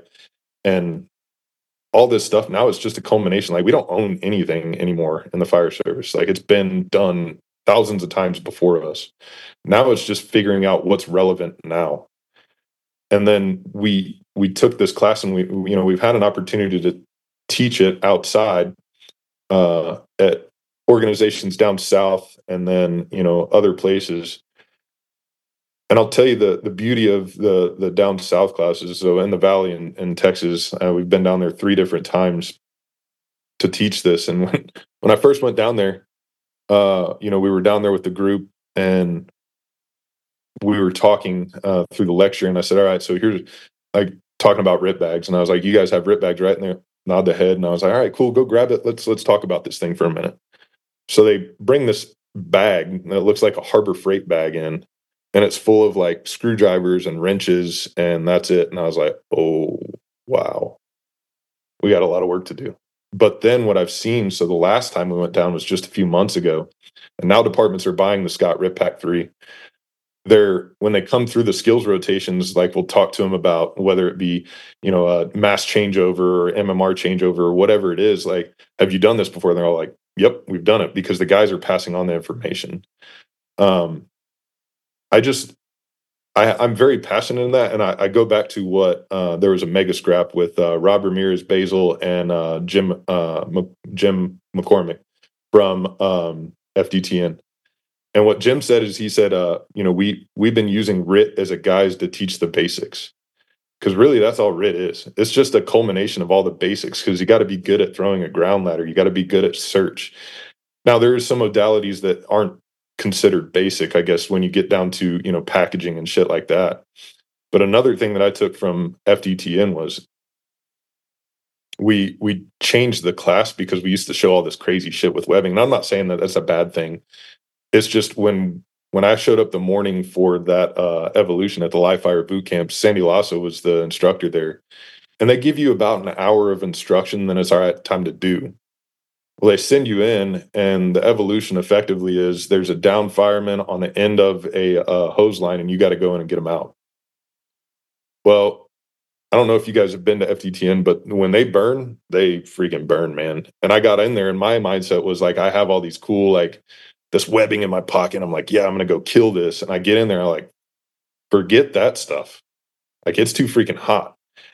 And I found out very quickly why on the back of their shirt it says the basics always work, because that's what I reverted to. I re- reverted to basic drags, basic carries, and basic packaging to get that down fireman out because I was not about to play this game of, oh, I'm going to pull this webbing out and I'm not going to be able to see where the hell it's at. When we got that, and then further than that, we went up to uh, first in and listen to Rob Ramirez, and he gives a very, very data driven class, his Mayday mindset. When he talked, he he gave this um, percentages, and like I can't remember the percentage. I've got it somewhere in my notes, but effectively, most rescues are three. You have to be three foot and below because of the heat, and it's some god awful amount of percentage where you're just not going to be able to see. So that's how we have to be training. We have to be training where we can't see. Now, I'm not saying start off that way, but eventually we have to get to that. So further than that, I also, you know, learning from Basil, like the the whole force multiplying thing, like it's it's a proactive RIT. It doesn't mean that you just stand in the front yard and insert your thumb in your butt.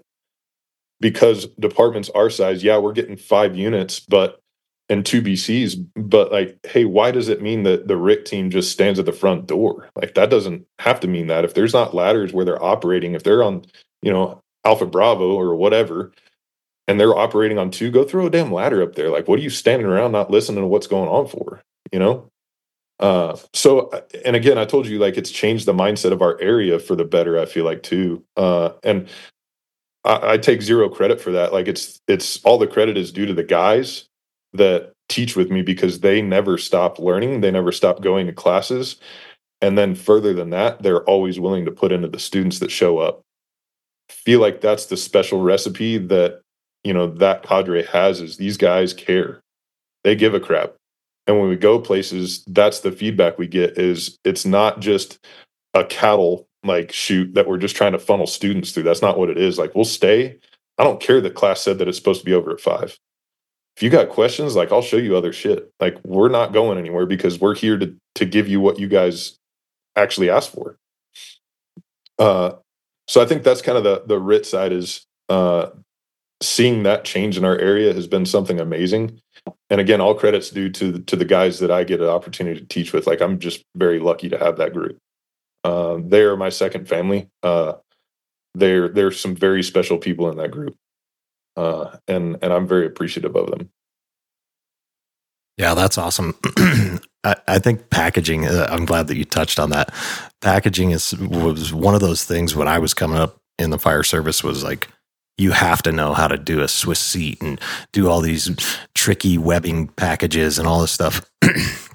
uh, turnouts now come with a DRD in them. Like pretty much across the board, every single set of turnouts sold has a drag device in it. Air packs are now integrating drag devices on them. You, you don't have to do that anymore.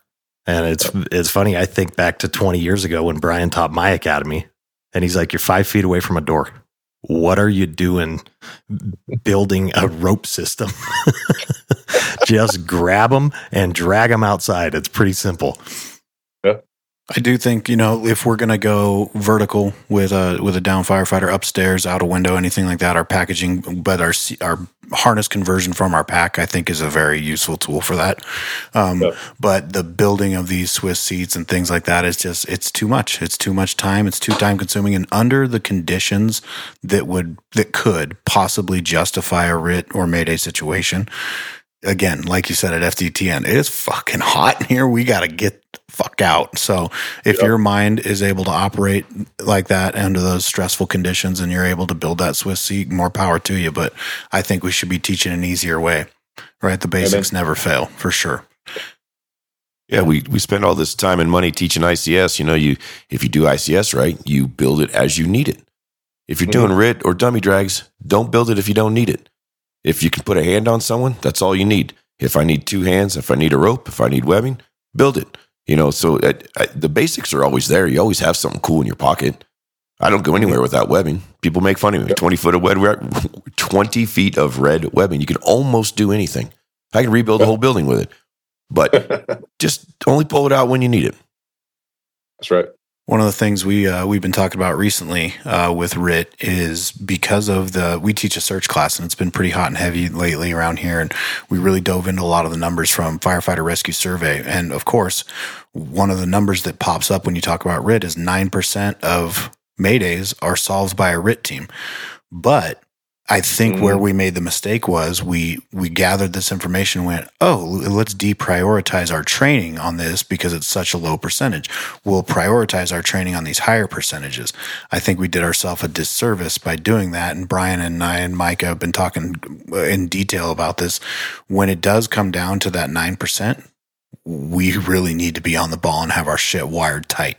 So, just well, an interesting that, observation. percentages too though, like you look at it, right? So it's the person rescues themselves first, then it's their crew, then another interior operating crew, and then we get down to RIT. I feel like what we're missing is some of that information. What I'd love to see is, hey, and I, am probably too late at this point, but going forward, what I'd love to see is when we gather the information, have you had survival or RIT training? Because if you have, well, now guess what? That's how you rescued yourself. It, it, if you were in, if they you were their crew, have you done RIT training? Okay, guess what? You were just an interior operating RIT crew. That's all you were. Same goes down. Like it, it doesn't. I don't feel like it necessarily uh, means that we we downplay that training level. It just means that we have to look at it a little bit differently because there's things like I know when I started, it was hey, everybody changes their radio channel. Well, is that the best thing? Because if we're seeing these percentages of you know their crew rescues them if they get in trouble and then another interior or uh, operating crew rescues them don't let those fools change their radio channel because they may get some information that they oh i'm right next to this fool like i'm gonna go get them so I, I feel like yes it it's interesting we should look at that we should understand it we should uh, make changes necessary to really to to bolster that right doesn't mean that we downplay when a RIT actually or a Mayday occurs or we don't have a RIT team established. And I'm not saying like establish a RIT team before we get water flowing or search. Like I, I don't preach that. But what I am saying is when you can get them up and operational, they better damn well be ready because all it comes down to is time. Yeah. It comes down to how fast can you get to them. Yeah, you hit the nail on the head. We we we put the emphasis on their name tag or their position on the org chart on scene, not actually the operation that they're what they're actually doing because you're you're absolutely right the skills that they're using to self-rescue or that the hose team is using fire attack is using to rescue that person are the same skills that they learned in a RIT class, firefighter survival class. Yeah, the percentages are saying how many down firefighters are rescued by activating the RIT team and the RIT team getting them, not how many down firefighters were rescued with RIT skills. And I think that number gets swept under the rug, right? And that's where we've done ourselves this disservice by not emphasizing this training on RIT uh, so much because we forget that even though it wasn't the RIT team, the skills used were RIT skills. Yeah. Yeah. Very I interesting another- outlook. a huge talking point that I feel like is missed is what about let's look at how many maydays are missed and how many times do they have to call it before it's ac- activated and who's who's actually receiving that mayday a lot of the times it's not the uh, the ic on scene. And I, I feel like it's one they don't want to hear it. They don't want to hear that ha- happening on their scene. Like it's almost like they want to remove that from their head like this isn't possible on my scene. So how do we bolster that? Well one thing that we did was the uh, the RIT uh, officer. Not that he has to stand right next to command, but he needs to have his radio all the way up, and he needs to be listening to those radio transmissions and changing position when those interior operating crews are changing positions. Because if the IC doesn't catch it, all you got to do is key up and say, "Hey, there's a Mayday on the scene. This is the information they gave. Go to work." Boom, done. Right. I feel like that's a talking point that hasn't really been brought up. And you can go on YouTube and listen to all these Maydays drop and listen to how many times they have to call it before most of the time dispatch call, calls it. Hey, you've got a Mayday on your scene. Yeah, that that is absolutely hundred percent accurate. It, it, I wonder also how many maydays are are not being called because somebody Yes. goes through a floor into a into the crawl space and self extricates or has a crew operating next to them that just gets them out, but no one ever Yep. says anything on the radio. So we That's actually right. had a mayday, but nobody said shit. We just fixed it Called it. and then moved on. I think a lot of us have been on a oh shit where we probably should have called a mayday and didn't for whatever reasons, right? The the shame of being the guy that called a mayday, second guessing yourself, whatever the case may be. I think we've all probably been involved in something where it could have damn well been a mayday call, but we didn't. And then again, we don't collect the data, we don't know the numbers, we we can't correct the situation. So interesting Yep. as well. Well, huge shout out to the firefighter rescue survey and, and Project Mayday and all those th- all those folks that are out there collecting the data. I mean, they're changing the changing the way that we look at all this stuff in the fire service. So I I, I can't thank those guys enough. a hundred percent the uh, math infallible science right if we can look at these numbers and again though dig deep into what they really mean and find the, the hidden messages within them as well uh, we can start to dictate and shift the culture of training within the fire service to be as good as we possibly can be for sure man. well we're heading down to the final uh, final checkbox here. I know everybody loves a good checkbox. I'm just checking them off as we go. That's why I said it. There So- will be a cert printed at the end of this. yes, we will mail everybody a cert. You can get a hold of us online if you listen to this episode. We'll send your cert. You can print it on a water balloon and then throw it at the fire because that's all a cert's worth. Those are Jim McCormick's words. That's right. Uh, fitness and the fire service. So uh, Sure. it was funny when we started this podcast. We all sat around and we said, "You know what? We're never going to talk about. We're never going to talk about God, mental health, or fitness in the fire service. And not because we don't believe in any of those things, because we felt like there was better places to get that information. Like we Sure. felt like we weren't the platform to to talk about these things because there's such good places to go get all that information. What we quickly realized was it's not about us, it's about our guests and they are the platform for this information. So if it's going to go through this podcast, great. Let's have people who are passionate about these topics talk about it. So we've had several people on here talking about all of these topics now. So let's dive in, man. Fitness, firefighting fitness. Yeah. So um, I I've not been uh, accountable as far as fitness goes the entirety of my career. Uh, there were times when you know when I first got on uh, as a volunteer. Um, you know, we had meetings Thursday nights, and those those trainings that were supposed to occur. What what ended up occurring was it was kind of a boys' club, right? And we'd eat pizza and and pretty much just dick off. Well, I went from about 230 pounds to 280 and was not physically fit. And I was like, whoa, wait a second. Like a light bulb kind of went off. Like, wait, a- you, can't be this way. You have a job to do, and the citizens expect that you're going to do this job. And how can you do that if you're not physically fit? Uh, shortly thereafter, uh, again, Chris Knudsen, um, an opportunity opened up to go to uh, Tennessee Smoke Divers.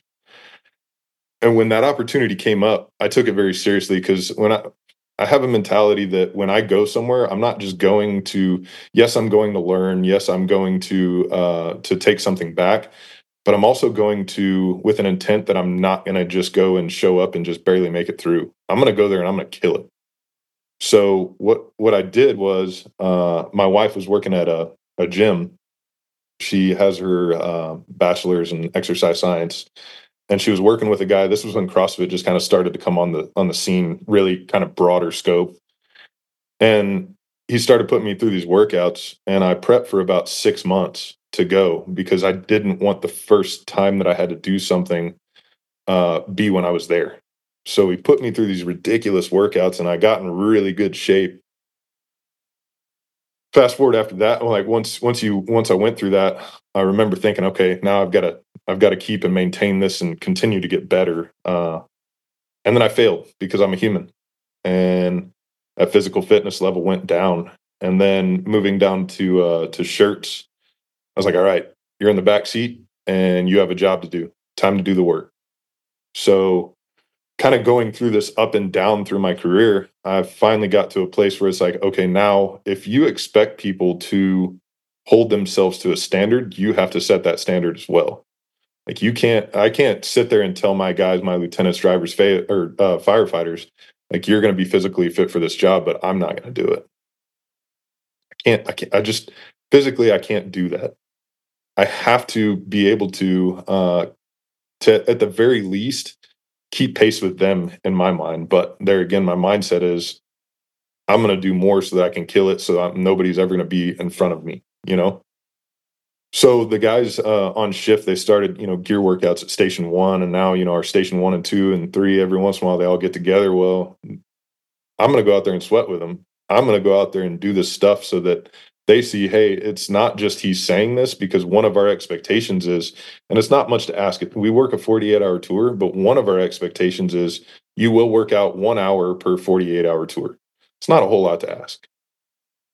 That one hour is not going to change your life, though you have to outside of work continue to work out and how can i expect them to do that if i'm not willing to set the precedence too? You know i've got uh, a barn kind of like i told you it's the hangout spot but it's also my gym. I've got all kinds of equipment in there. You know my wife is very heavy into fitness. Like i said she's got her exercise science degree which she doesn't even use that. Again going back to the bachelor's there's a tie-in boys she's the ultrasound tech now. Um, but i've got a seven year old daughter as well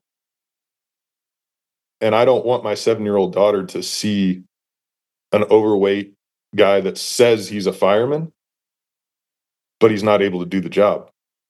So what I want to do is set a precedence not only for the guys that I work with and work uh, work around, I also want to set it for my daughter.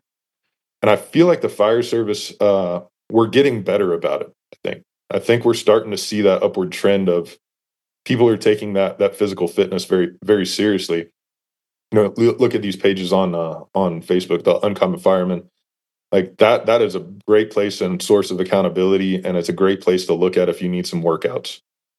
Um i feel like we've we've allowed our um our physical fitness standards like when you look at the cpats or whatever we've allowed that to kind of take steps down over the course of time.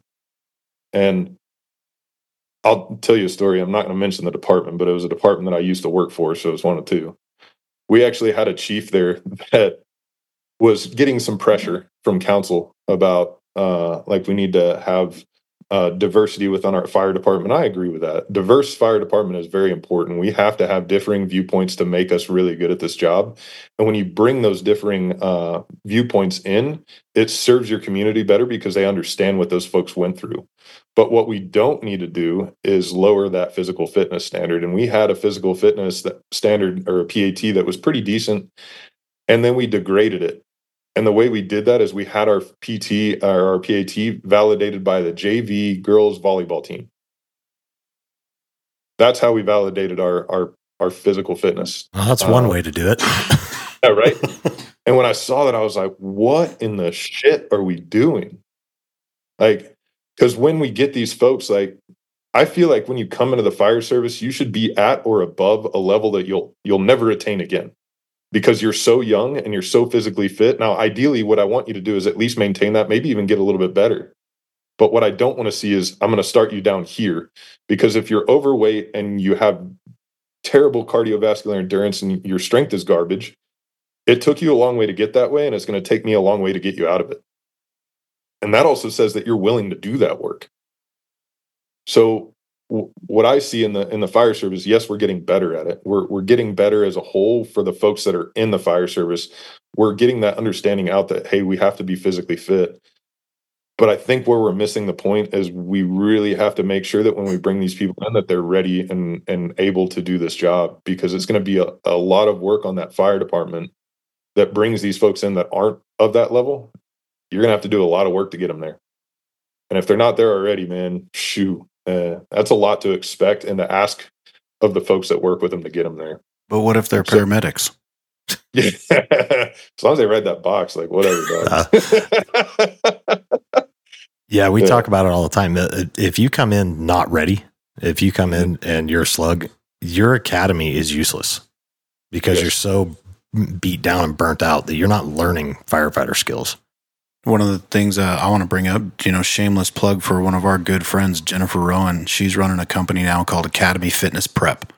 And what That's she does is she takes people who are she takes people who are in the fire service as well, but a main focus is people who are trying to get into the fire service and they undergo one of her programs. She was a 20 year firefighter with the city of Reno and absolutely crushed it during her career. Is really physically fit, and she'll put them through the paces. And all of her workouts are fire service based type workouts. Um, a lot of upper body strength, heavy focus, and things like that. And she'll put them through the paces, and she'll cut you right to the bone. She'll tell you, you too fat, you too slow, you ain't strong enough, you ain't gonna make it. Straight up. She's not trying to build a clientele list. She's just trying to give people the truth. And I think uh, coming into this profession, like I said, I got in late, but at the point I got in, I was as physically fit as I had ever been. Um, and I've kind of let my stuff wax and wane. I'm a big dude. So for me to be too big is pretty easy. So I really got to keep an eye on it and keep those workouts. Luckily, that was part of my life coming into this. I'd been in a gym my whole life. So staying in a gym isn't hard. But you as a person is your first impression. How you look when you are in your uniform. Let's go back to, you know, talking about these promotional interviews or getting the job interview or whatever the case may be. The way you look in your uniform is your business card straight up. And uh, yes, you can add or subtract qualities from there, but we all judge a book by the cover. And if you say you don't, you're a liar. Yep, agreed. It's uh it's one of those things that uh, you know. Sometimes you got to pull the gloves off and and and say the hard things, and, and it's not an easy thing to do, but it, it is a discussion that I think uh, warrants more uh, more conversation. Like, how do we get there? How do we do this? How do we do it? Especially in today's you know mindset of everybody gets the certificate, everybody can do whatever job. No, that's bullshit, man. Not not in this job set. You you can't. It's impossible. And if we're just going to allow people in, like, be ready for what comes after that. You know, and, and I hate I hate to say that, but you know, I'm I'm so glad. Like, I'll tell you, my uh, the department I work for, Cibolo, uh, one of the other battalion chiefs, uh, actually, his shift uh, started making a push to change our PAT, and they changed it for a lot better. And all the shifts ran through it to to validate it and were you know times and whatever. And it's great. I love to see that. And uh, a lot of the area uh, that that I work in, they've done the same. They've you know Live Oak's got a stupid one. I love it though. Like it's good. Uh, all the departments are changing for the better. I just across the fire service, I feel like um, we need to do a better job at that because this this job just is not for everyone. It's really not.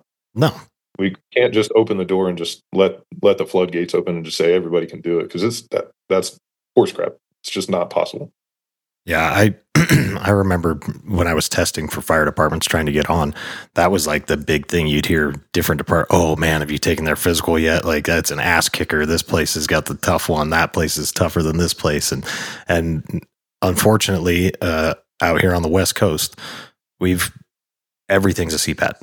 If you have a CPAT card, you can pretty much apply to any fire department out here. And what they're doing is they're trying to save money on overtime, not running physical agilities because it takes time and it takes personnel and it's a fucking pain in the ass and there's liability associated with it.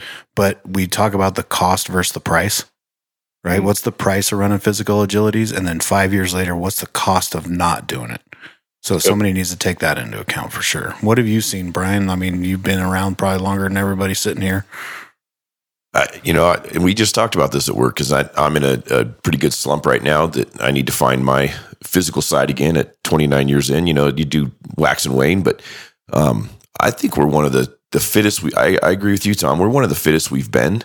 Um, Mhm. where, where we're at, it's awesome to see guys. Gym's an important time to them, and it's. I, I think the fire service needs to to continue to find that balance where that has that same importance as training or leadership you know we we have to strike a balance that says the gym time is important whether we do station to station coverage.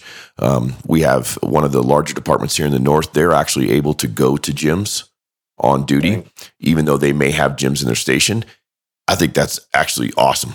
Puts them out in the Yep. public et cetera. But then you know they have to put that importance on it. I, I think um, i watched a long time ago.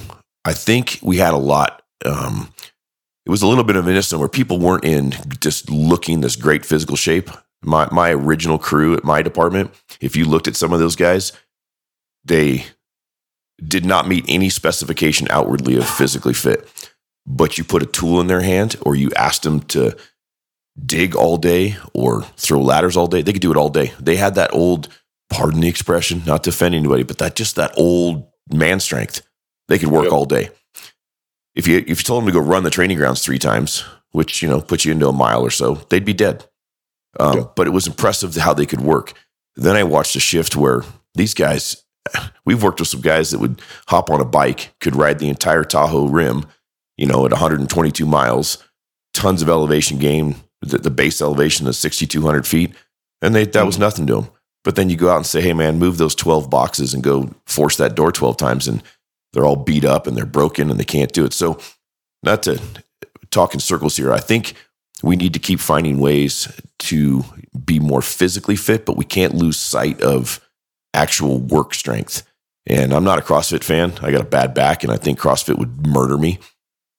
Um, but we need to incorporate those two. I'm just stoked that I'm seeing it. I watch my my own crew. There's ten of us downtown at our station, and the majority work out. And I think that's awesome. We just need to find and grow. And somehow, I don't know how your city's doing it or any city can, but to find and put that importance that it really is. It's no different than, you know, we recently finished contract negotiations and we had to fight for cancer screening. So we had to Mhm. fight for a healthcare benefit that actually saves money. I, I see the same thing with physical fitness. You know, kudos to our department. We've bought a lot of new equipment. We we do put our chief does put a great importance on it. Kudos to him for that but we got to grow that. We have to, because at the end of the day, stronger backs, stronger legs, more fit people, way less injuries.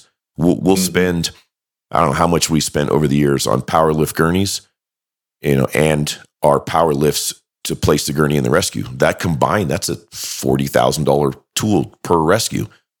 They'll spend that all day. Kudos to them. That's awesome. What if we take and spent that same money on stronger backs and a, a program. So that that that's the thing I've seen, and and I just hope it keeps growing. I am stoked that we're is physically fit, and I think we do eat better too. I, I will say that, man. We have much more better cooks. You know, Chief over here always complains about something, but we we do eat we do eat way better. So I, I, I'm very hopeful for the future. Yeah, we eat uh, better because the f- cooks suck and we don't want to eat the garbage they're putting on the table. Yeah, I'll never forget. I think I was I was about 22 when I got on, and it was r- right after we went paid. We made a structure, and you know, at, at that point, I was really working towards that goal, and I was I was deep into the you know doing two days and all that kind of crap. And we went to this fire, and I'm I'm standing there, and there's this older gentleman. who- His name's Andy Latham, and what he had is he he didn't look physically fit. Kind of to your point, like he didn't look like this this specimen, but that dude outworked my dumbass that was all this cardiovascular and strength and all this stuff because he understood technique. He we were we were hook and ceiling And that dude outworked me like sideways. And I was like, oh wow. Like it's not just the you're right it's not just the physical fitness it's the techniques and all this stuff and the the tips uh, and tricks of the trade. You have to have both of those in, in congruence in order to be be good at this job. I don't think we can skew it just to physical fitness. And i've heard folks talk about the the gear workouts and you know you kind of brought up the the cancer stuff which i'm our, our department does. I'm so thankful for that. I think it's huge. Um you know, the, a department that I work for, though, I think that we can take that to a point where it's a little bit outside of of what we need to. We can take it because I feel like the fire service, like eh, we take things that come out and we're like all of a sudden like, oh yeah, this is our focus. We need to do this. Like, not downplaying playing cancer. I think that that is huge. We need to screen for it. We should do better about all that stuff when it comes to that. But I feel like if we realize physical fitness can prevent cancer as well because you're more healthy and you're eating and putting the right things in your body. Like, let's focus on that because the department I used to work for, they went to that clean cab horse crap. Luckily, that was just a reserve. But the chief was huge into that. And I, I walked into a meeting and I was like, hey, like, I'm up to here with this horse shit. I feel like when we start talking about that clean cab, like we have to draw a hard line in the sand and say, this, we're not willing to step over this line. And I feel like that's that line that I was not willing to step over. And luckily at that point, I was, I was the union president and we kind of went to him with this, Hey, we're not down with this. We're not doing it anymore. Like we, we need to figure out a way to come to a, a place where we can, we can figure out how to, how to get your, your end goal, but we're not going to take packs out of the seats because that's some horseshit. So what we did is we came to a, deal like his whole deal was the air packs and you know you can't really clean them or whatever. I was like, all right, fine. Well, let us do some research and find out how to do that. Well, they sell these pack washers that look like effectively they're an industrial dishwasher, right? We just saw these things in Florida. yeah, it's an industrial dishwasher, but they cost like fifty thousand dollars more than one because they put that stamp of the fire service on it, so you got to upcharge, right? But that was his his way of saying, hey, if you if we can do this, we'll retrofit and we'll go back to packs in the seats and all that stuff. Luckily, none of our first outs had that. We never went to that point. But I feel like we take that. Like I, I listened to a gentleman talk at a conference one time, and I never realized this because I always just took the information as what they were providing us. You know, this this huge uptick in cancer and all that. And I, there is, trust me, I understand that, and it's because of the crap that we're exposed to. But do you realize that beauticians, rubber or uh, rubber makers, so people that make tires and uh, hairdressers, have a higher incidence of of uh, cancer than the fire service?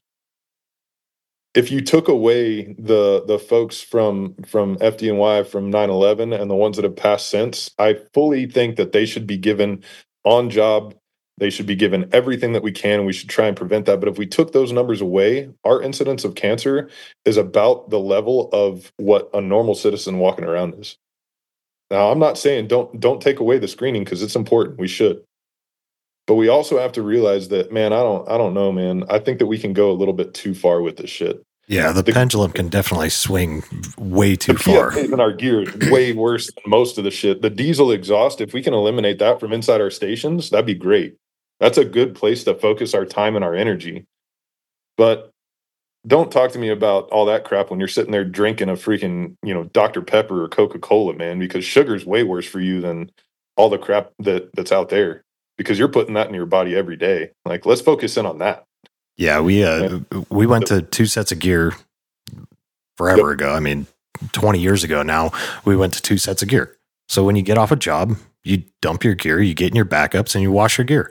And uh, luckily, um, we were able to stave off the clean cabs thing due to stuff like that. Just having a, a, spare set of gear, making sure that you're washing your air packs afterwards, at least doing a gross decon on them. You know, clean your tools, clean the cab. Uh, it's there's easier fixes than saying get rid of all this stuff, get it outside, and only wear, you can't wear it when you train. You can only wear it during an active scene, stuff like that. There, there's there's ways around this that are much easier. I'll argue all day that clean cabs cause more problems. Stress. Everybody says stress is a killer, right? I'll tell you, it's pretty damn stressful when you hop out of the damn engine and you got to go get dressed while everybody's staring at you. That's stressful, yep. right? I want to show up dressed. I get it. Yep. Dangerous job. Well, turn out to say right inside, this is a dangerous job. That's what we signed up for. But I do have to laugh when you when you some of those things that we've added actually have downstream effects. They they Mhm. cause downstream problems. And clean cabs, man, I want to show up dressed, ready to go. Amen. Yeah. I don't know. I, I, there's there's a lot of stuff. And, you know, you go to the gear workouts, and I, you know, I don't remember who it was. Somebody brought it up on the on the uncommon page about you know don't be wearing the gear, and I, I get that. Like I understand, Mm, but like gear is the ultimate equalizer when it comes to a workout. Like I'm I'm cool if you can do up downs and all that kind of crap, and you know put yourself into a stressful situation with without gear on. That's good but do it with gear on and you're going to find out where your limitations are real quick. Doing up downs in gear because it restricts your movement and then you have that pack on your back and you start to figure out like oh i can do there's a workaround in how i can do this because i have to change the way that i do things. I feel like we can't put that above like oh the gear causes cancer. Well wash the shit when you get it because it's new and maybe don't use your first out set your newer set the one that's been washed a few times to get all that shit off of it I feel like we need to focus our our attentions more on the the stuff that is more unhealthy. Hey, what about the the people drinking every day that they're off? You know that that sugar you're putting in your body too. You know, what about the guys that are, are, are smoking like freight trains? What about the guys that dip all the time? Like, what about let's focus on that stuff? Because if we could do that, like now you can be in your gear all day and it's not going to hurt you because we're not exposing ourselves on both sides. We're just exposing ourselves on this side. You know. I don't know. I, I, just feel like we can't take that away because the physical fitness of the job is still very important. And I 100% agree with you. The technique has to go hand in hand with that. We can't just go down this realm because I, there's plenty of people that are like, oh, just work out, work out, work out. Well, that's great. But what about the training side too? So it is both. It's kind of like that, that two sides of the, the, the spear type deal. We got to have it both working in, in conjunction in order to be really good. But if you don't have physical fitness, there's no way to to your point as well that if you go to a training or a fire ground and they put you through all these evolutions, if you're not physically fit, you ain't learning nothing. You're right.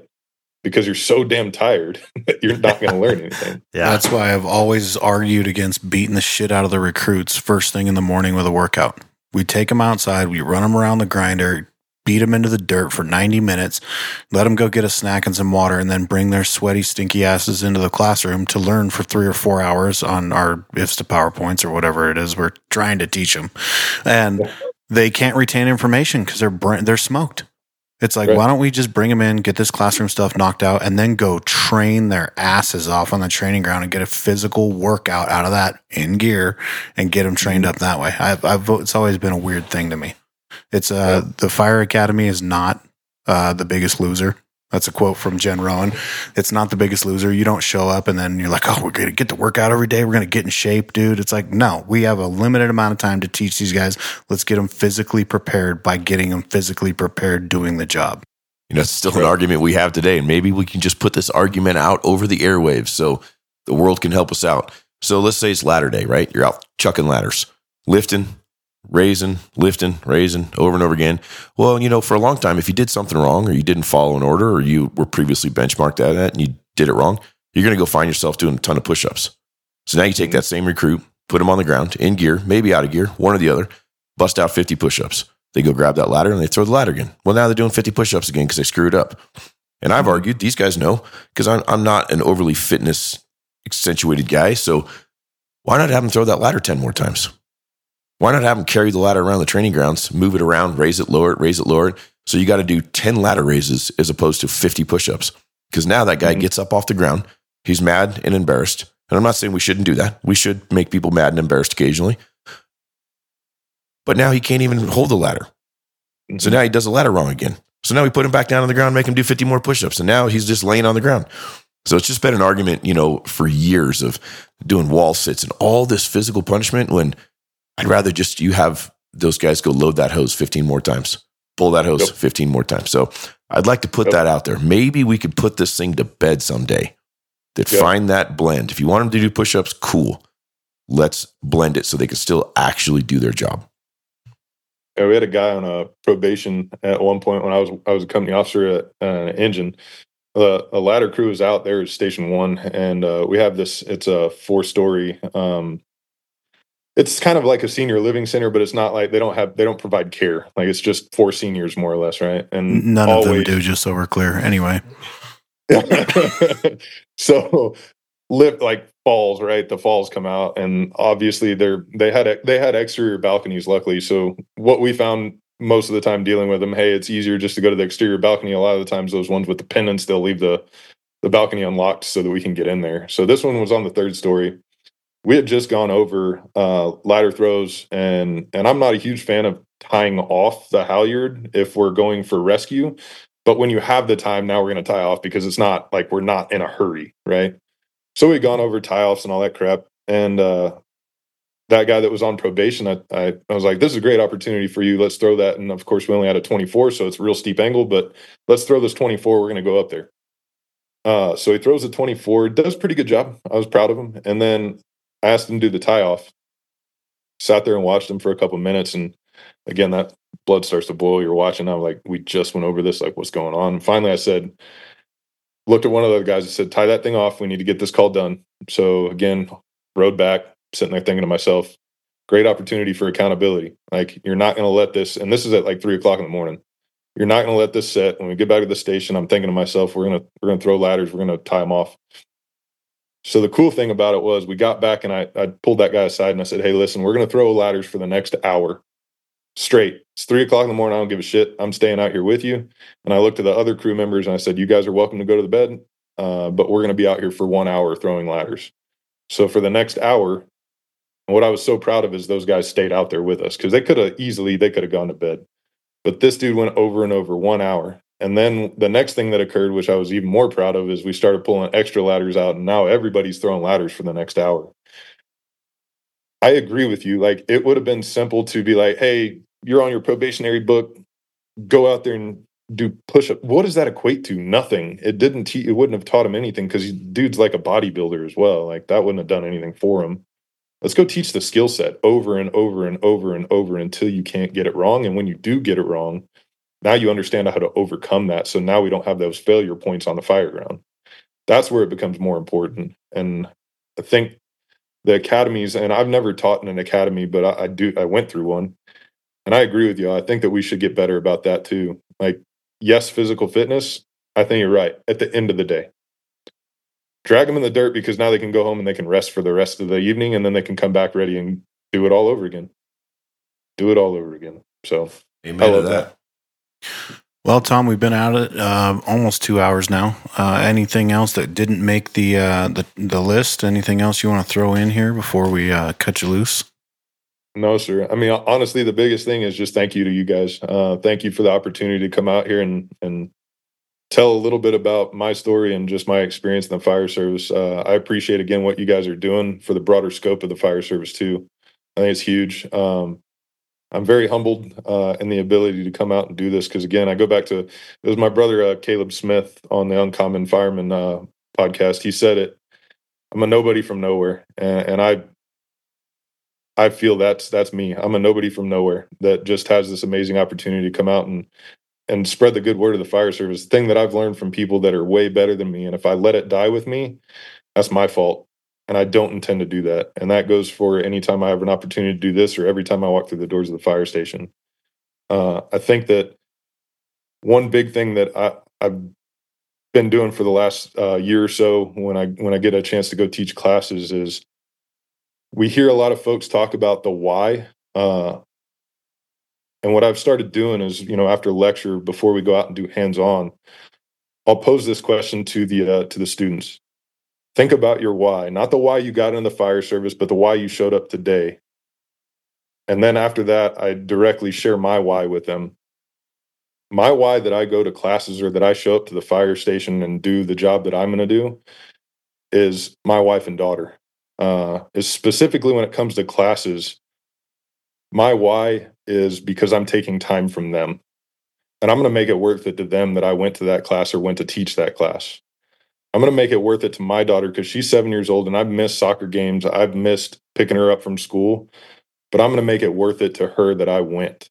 Because when I hang up my crap for the last day and walk out of that fire station, eventually my name disappears from there. But my daughter and my wife, they're the ones that make make a difference to me. they're the ones after I hang this stuff up, they're still going to be there. Some of the guys will too, but if it, if it, the the train rolls on without you. Don't ever forget your family. Your families are very important, and it's very easy to do. And I'm I'm not the best with it because my default is if there's an opportunity out there, I want to say yes. I want to go and do that hard work, and I want to go out and take those classes and do these conferences. But at some point, you also have to focus in on the family. The family is the most important thing. I think that we can get to a point where uh, we talk about balance, or folks want to talk about balance, and i am guilty of it. I used to think that there's a balance between fire and family. There's no balance. 100% of the times that you say yes, they lose because you're losing time from them and they're losing time from you to go out and do what we do. And luckily, I'm so blessed that my wife supports me I have to be cognizant of that fact and make sure that when I'm saying yes, that I'm not doing it to a detriment to her and my daughter. I feel like we have to get better at that. And we have to get across to these folks uh, that are coming up through the fire service that are getting into the same positions where we might have gotten ourselves into and have that open and honest conversation with them. Listen, don't let the family time suffer. You know, when I got in, it was a boys' club. You know, it was all about going out drinking and hanging out outside of, of work I love that the fire service has transitioned into it's more inclusive. We're bringing the families to these conferences now. Uh, we're allowing them to go where it used to be looked at as no, that's where we get away and that's where we go drink together and all that crap. You know, if you have the opportunity to bring your family and for them to experience that and get to see what you're participating in, imagine the amount of support you're going to get from them when they see what you're doing. Uh, it's very important. So, again, thank you guys uh, for the opportunity to come on here. I really appreciate it. Thank you very much. We Thanks. appreciate you. Yeah, thank, you very much. time, we look man. forward to training with you. Yeah, Beautiful. Heck yeah. We'll anytime. see you soon, man. Thank you. All right, brother. You should be a monster.